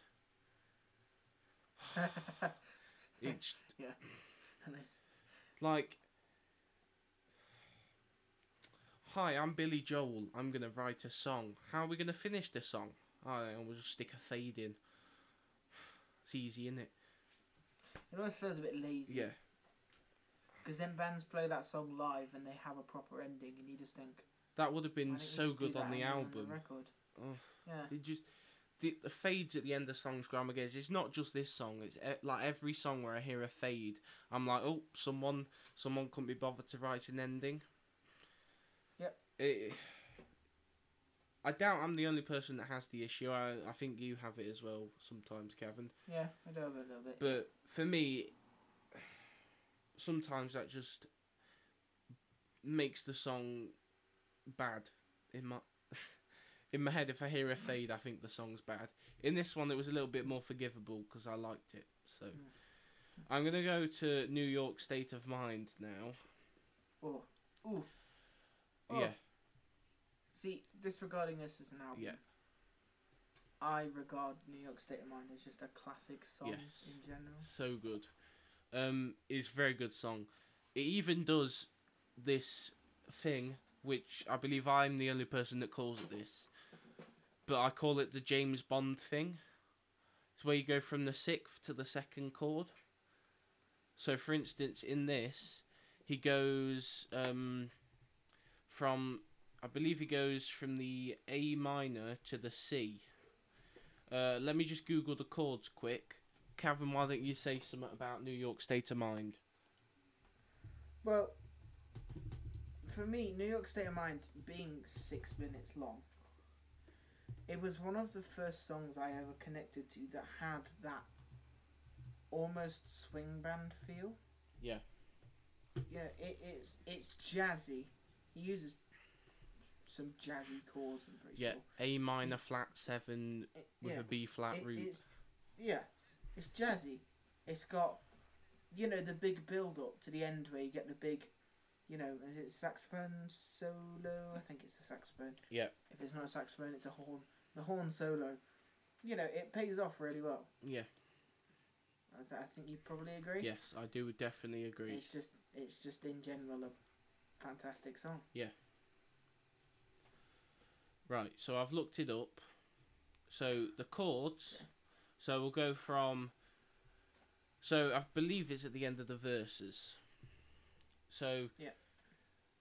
On the line, but I know what I'm needing, and I don't want to waste more time. I'm in a New York state of mind. Mmm. Mmm. So the chords are C, E7, A minor 7, C with a G root, F, C with an E root, D7, C with an F root, F with a G root, and then he just switches to the sixth A minor, and then to a D9, which is the second. Classic jazz. And- I call that the James Bond. Um, I call it the James Bond Thing. cadence, because Ah. it it just reminds me of every James Bond song ever. Like you get that regular chord sequence, and then you get that weird minor seventh, sixth in there, and then the second. It's Mm. specific. Well, my main point of reference is because it happens a lot. Is in Hey Jude, I think, at the end of the chorus. So, uh, I'm interested to see your opinion. Coming out of New York State of Yeah. Mind into track five, Track five, right? James. James, right? I'm wondering if this song hit you as much as it did Oh, me on definitely. my first listen, and then the fact that sudden depression Yeah, out of nowhere. yeah, definitely. When I first heard this album, James' song hit me. I know it's really cliche to say this at this point, but it hit me like a like a wall of bricks. Yeah, You know, it felt like I was going along with this nice, poppy, rocky, jazzy, high feel good album, sort of feel good, and then suddenly James just weighs you down and buries all your dreams. yeah, Because James is quite a depressing song. yeah, yeah. It, it yeah, it is. I'm pretty sure I read somewhere that I think it's uh it's hang on I'll get it up. I have it saved. Uh, okay, here it is. Um, in in a Q&A in 1997, he said the character James is based on several people he knew who at the time he wrote he wrote the song seemed unhappy with their lives and that he decided on the name James because it was best fit for the tune. I thought there was going to be some deep thing and then it was just no it was best for the tune. Um, compared to the other songs on Turnstiles, such as New York State of Mind, Prelude slash Angry Young Man, uh, both of which were never released as singles but are still popular. I don't know if you need to read that. James receives little airplay today, and live performances on this song are difficult to find.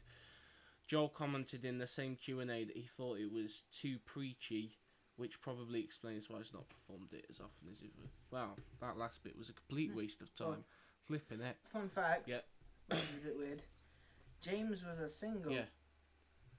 James was one of two singles from this album, and I don't know about you, but I would not have released it. as a Definitely not.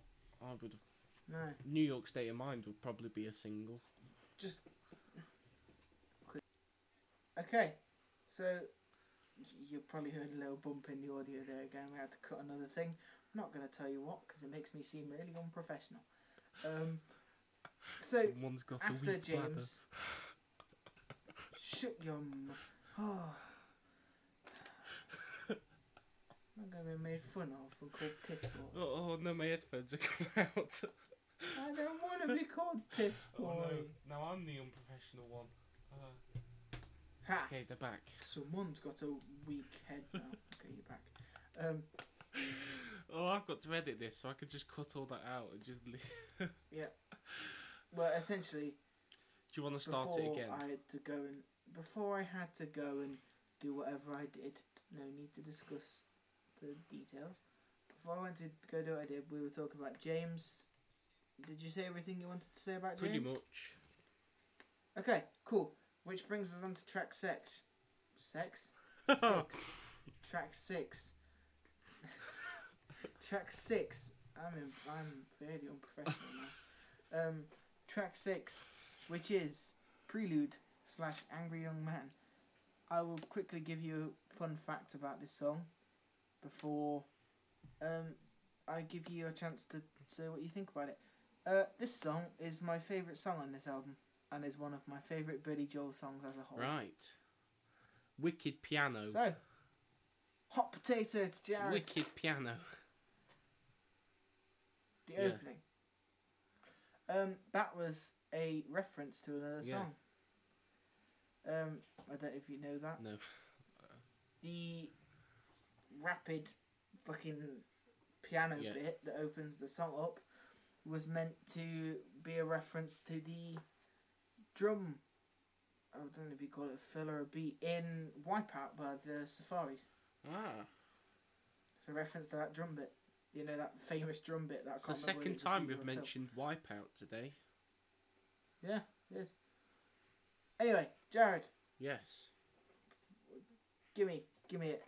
Unload your thoughts on Prelude slash Angry Young Man. So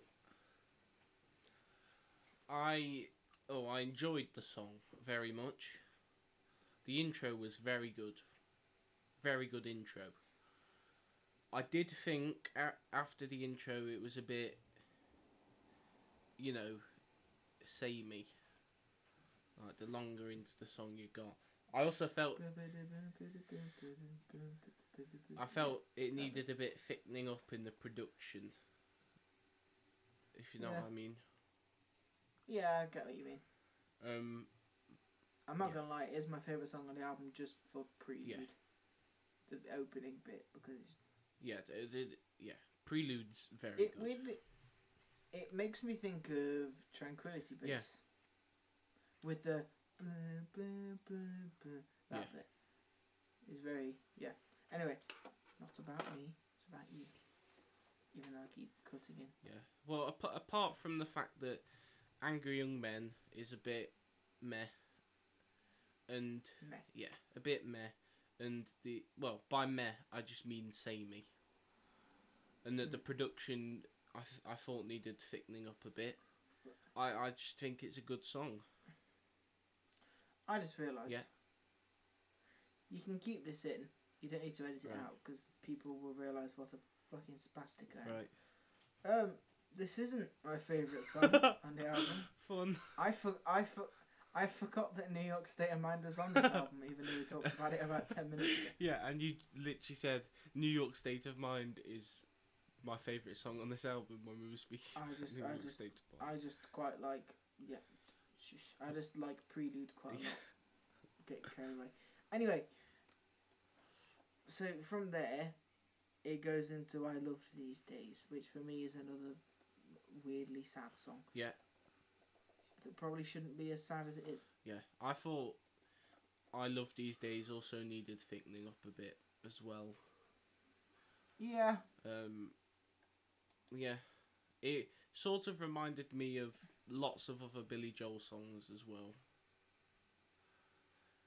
What I'm trying to say is it wasn't really anything special, if you know what I mean.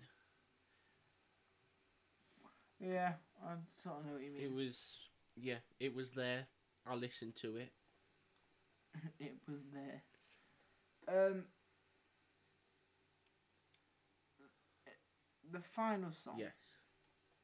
Miami 2017, then in brackets, seen the lights go out on Broadway. Uh, that's the one song on this album that I am not too big of a fan. of. Right. By this point in the album, I'm just a little bit like, really, because he's sort of just shoved the slower ones on the second half. You know, other than Prelude, you know, the sadder things are all on the second half, side, you know, tracks five to eight. So normally when I'm listening to this as an album, track eight is where I get to and go, hmm, you know what? I could probably start thinking about what I'm going to shove on next. Yeah. Yeah, very same.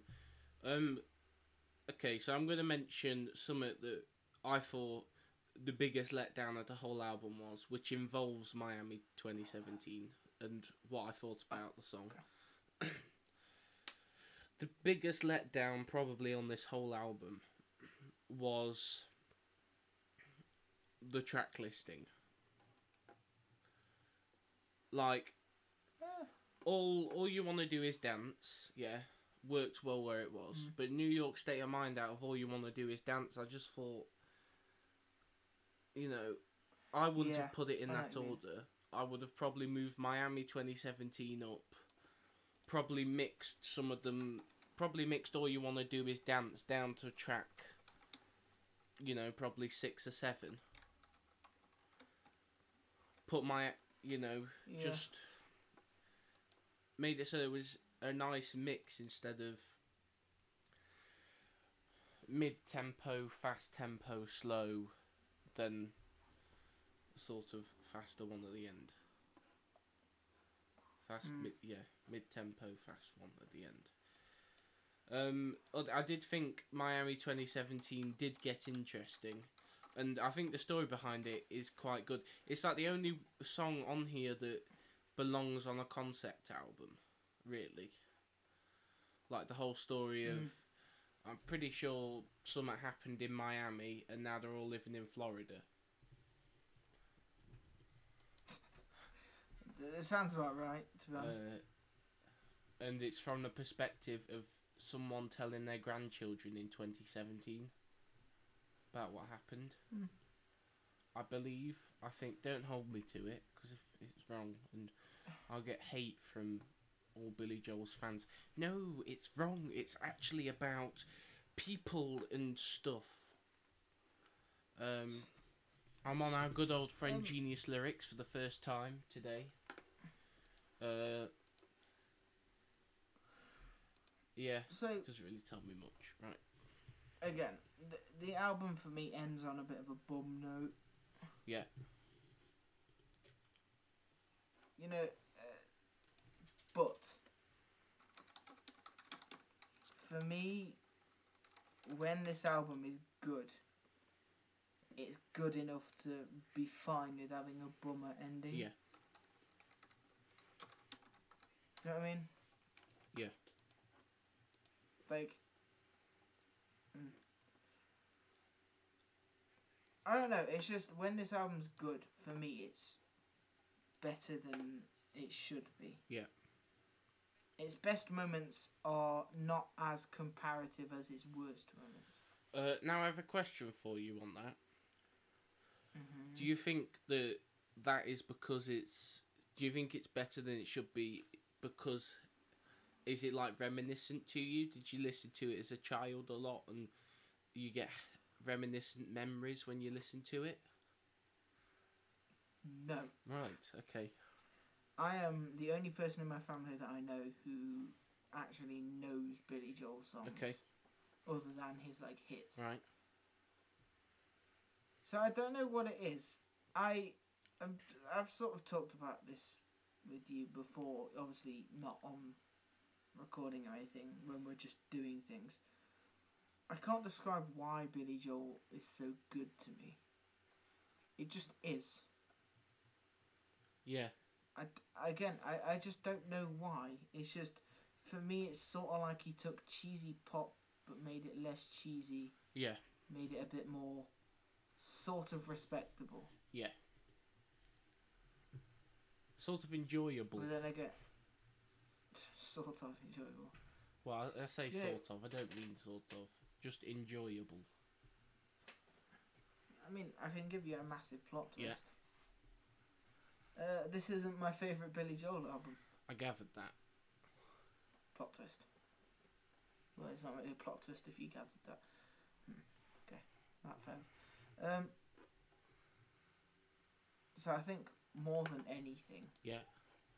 something actually that I would like to bring up that is. What tracks was it that you brought up that you thought the mixing wasn't great? Um, it was. I've loved these days, and prelude. Uh, slash angry young man, men. Okay, because when this album was released, Yeah. they did a limited run of quadraphonic LPs, Yeah. which was, I'm fairly sure it was pretty new and stuff back in the 70s. Yeah. Quadraphonic sound. And um, on the quadraphonic LP, the limited run that they did, Yeah. for New York State of Mind, Prelude, I've Loved These Days, and Miami 2017, Yeah. there is alternate mixes on those LPs. Right. I'm yet to hear them because I'm fairly sure they're not online and they're only on those very rare LPs. Yeah. But I'm just wondering if, say, the mixing was a bit better on those mixes, would you prefer this album as a whole? I'd probably like it better. it'd be it'd go up a bit in my estimation. I think See- just to me, like mixing does something. If it's not thick enough, it. You know. See, the the parallels between last week and this week Yeah. are very big. Yeah. You know, we both can't really describe why we like these albums so much. Yeah. We just do. Yeah. You know, and it's just one of those things where, you know, one of us isn't gonna like it as much as the other. Yeah. And that's just the thing. Yeah. It's like my my So- main album sum up that I wrote. I mean, it's like there isn't really any I downright hated. But there's also No, there's, there's just also none that I think are perfect songs. Really. the weird. The weird thing is, I think the ones that I, I don't like as much, you don't like as much. Yeah. I think they only stand out as not being. Meh. Because of the good songs are pretty good. Yeah. You know, isn't like. The songs that aren't as good are still good songs. They're still pretty good. Yeah. But it's just come. You know, like. I know it's an unfair comparison, but you're comparing Miami 2017 to New York State of Mind. You know, it's kind of obvious what's going to win there. Yeah. There's no doubt in my mind about that. But yeah. So final bit, Jared. Yes. What are your overall feelings of this album? Well, yeah, it's a good it's a good album. I'd definitely probably listen to it again. As I say, there isn't really any I hate, but at the same time, there isn't really any that are hundred percent perfect, or that I like lots. If you know what I mean. Hmm. Like, there's great songs, and then there's okay songs. There's not really any that are amazing songs. Amazing is Mm. really an understatement, isn't it? See- but yeah, Something I find really weird, which you may disagree with the entire point of this being my pick. I consider this to be a classic album. Yeah, I'd say this is a pretty classic album. Yeah. But I don't love it. Yeah. I just quite like it. Yeah. But obviously, some people are going to go, you can't be a classic album if you don't love it, if you don't adore it. Well, it can. Because I consider this to be a classic that people should listen to to get a hold of what sort of what Billy Joel's earlier stuff was Yeah. about. But at the same time, I don't love it as a piece of work. Yeah.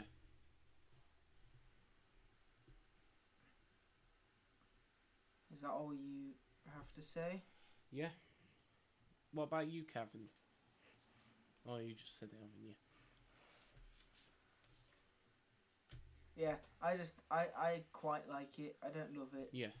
But I still think it's it's sort of important in terms of understanding modern pop. Yeah. Not even just this album, just Billy Joel as a whole. Hey, that round. Um, is just generally I consider to be very important in Yeah. the modern pop, understanding modern pop.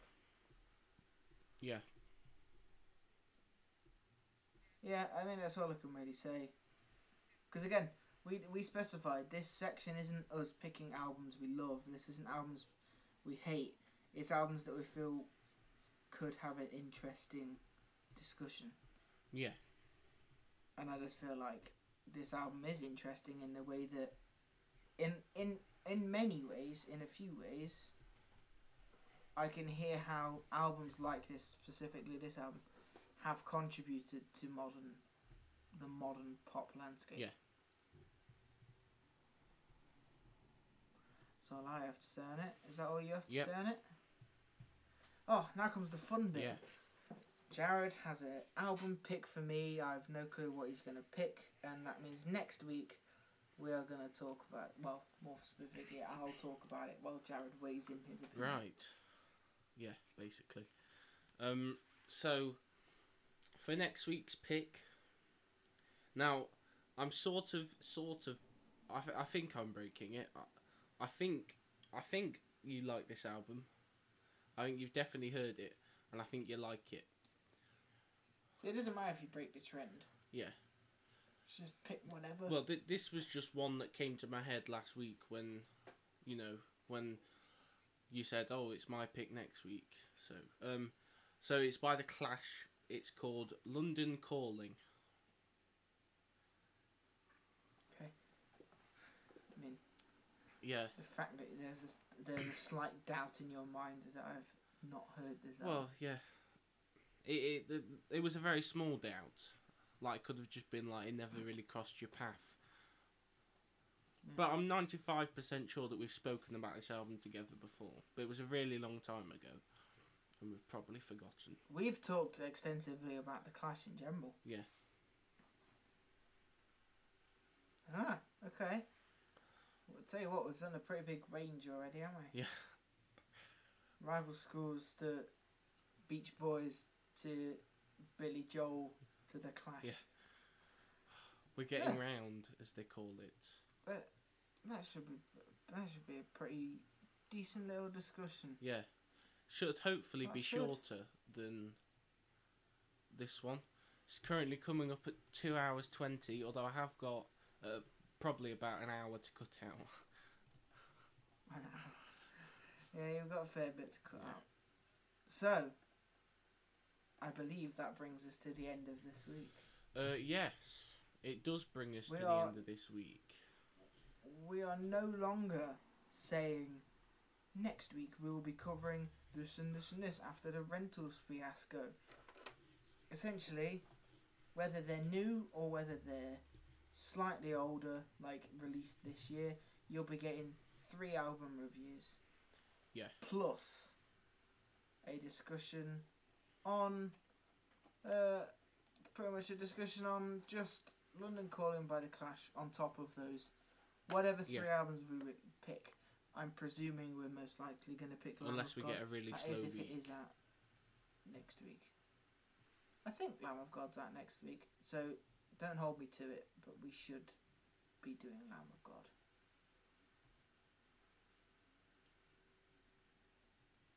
Hello?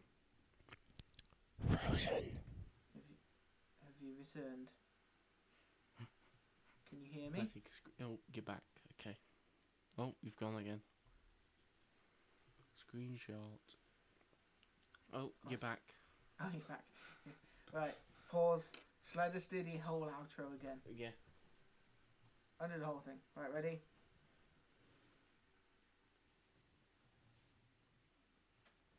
So, that brings us to the end of this week. At the end of episode 4. Yes. Next week, episode 5 is a milestone. We've made it 5 episodes in. And if you've listened to all 5 episodes, thank you very much. We should get a cake. There you go. We should. A lemon cake. Good idea. Although next Um, week, if we're eating cake on the podcast, they're just gonna hear us eating. ASMR.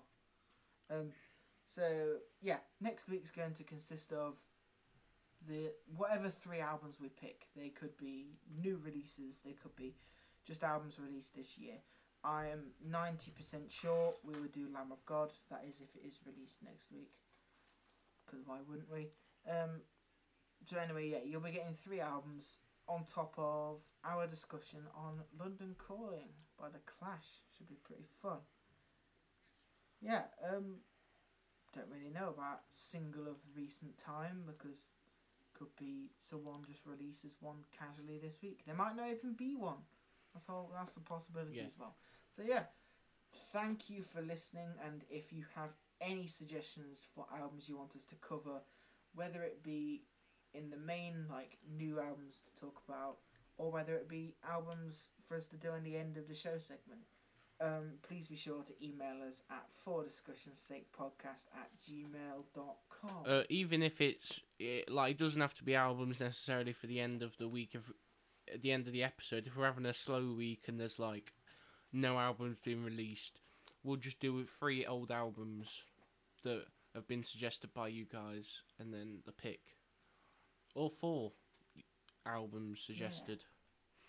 You never know. So please email us. Jared, do we have social media? Do we have Uh, social yes. media? So, um, you can email us at the email address Cavan just said, or you can DM us in Instagram at for discussion's sake underscore podcast. A lot of people were distressed last week at Cavan getting it wrong. At for oh, I'm not gonna say what he did wrong, but You can stop lashing me now, Master. the thing is, we don't even know if people are upset because we record this. Well, we recorded this the day before the last one went out, We're- so I'm just We're- assuming we're this. people we're are not recording angry. this about a week in advance. I'm assuming people are Ugh. angry at you for mixing it up. Usually we record two days before we release the episode before. It's really messed up to be fair, but well, not really. I'd rather do it this way Ooh, have two wait. days to get it out. Can you can you can you hear that? I hear what? Can you can you hear that? Is that the sound of a shameless self promotion? Oh, can I put the horn Um, thing in from like '90s DJs? Yes. Yes. Air, Air horn. horn. Wait, Jared. Cue the air horn now. Thanks, Jared, for editing that sound in. Um, shameless self promotion. Me and Jared are also in a band called Outposts. If you're in the Nottingham local scene, please give us gigs when this is over. Um, um, yeah, you can go follow us on Instagram at we underscore r underscore all underscore outposts. Yes, you should also go follow all the bands that we have reviewed in today's podcast. Um, yeah, They're all lovely lads. yeah, they they all deserve a follow. I don't. I is Billy Joel on social media? Probably, Probably not. or he might not be. Who knows? You might Google it. Google it. What, yeah, You might have a Google it, and if Twitter. go follow. Twitter where he posts ra- racist Yeah. slurs every other day. like every other 70s pop star. Billy Joel is not a Yeah. racist, as far as we know. As far as we know. We don't know. We haven't checked his Twitter. I think that's about it for this week, Hmm. isn't it? I think that wrapped up nicely. Yes. So, hopefully, we'll see all you. Well, not see, because we can't see because you're listening to this. Hopefully, we will have you all return to us next week uh, for episode 5 of For Discussion's Sake podcast. Please enjoy your week and. I don't know, have fun inside or something. Yeah. Unless we get released. Maybe we get released in between now and when we record the next podcast Go buy a salad. That's fun. without dressing. Salads! Salads with that salad cream. Stop the talking about salads. Right, we'll be back next week for episode 5. It's goodbye from me. And me. Good. Right, see you later. Bye. Right, how do I?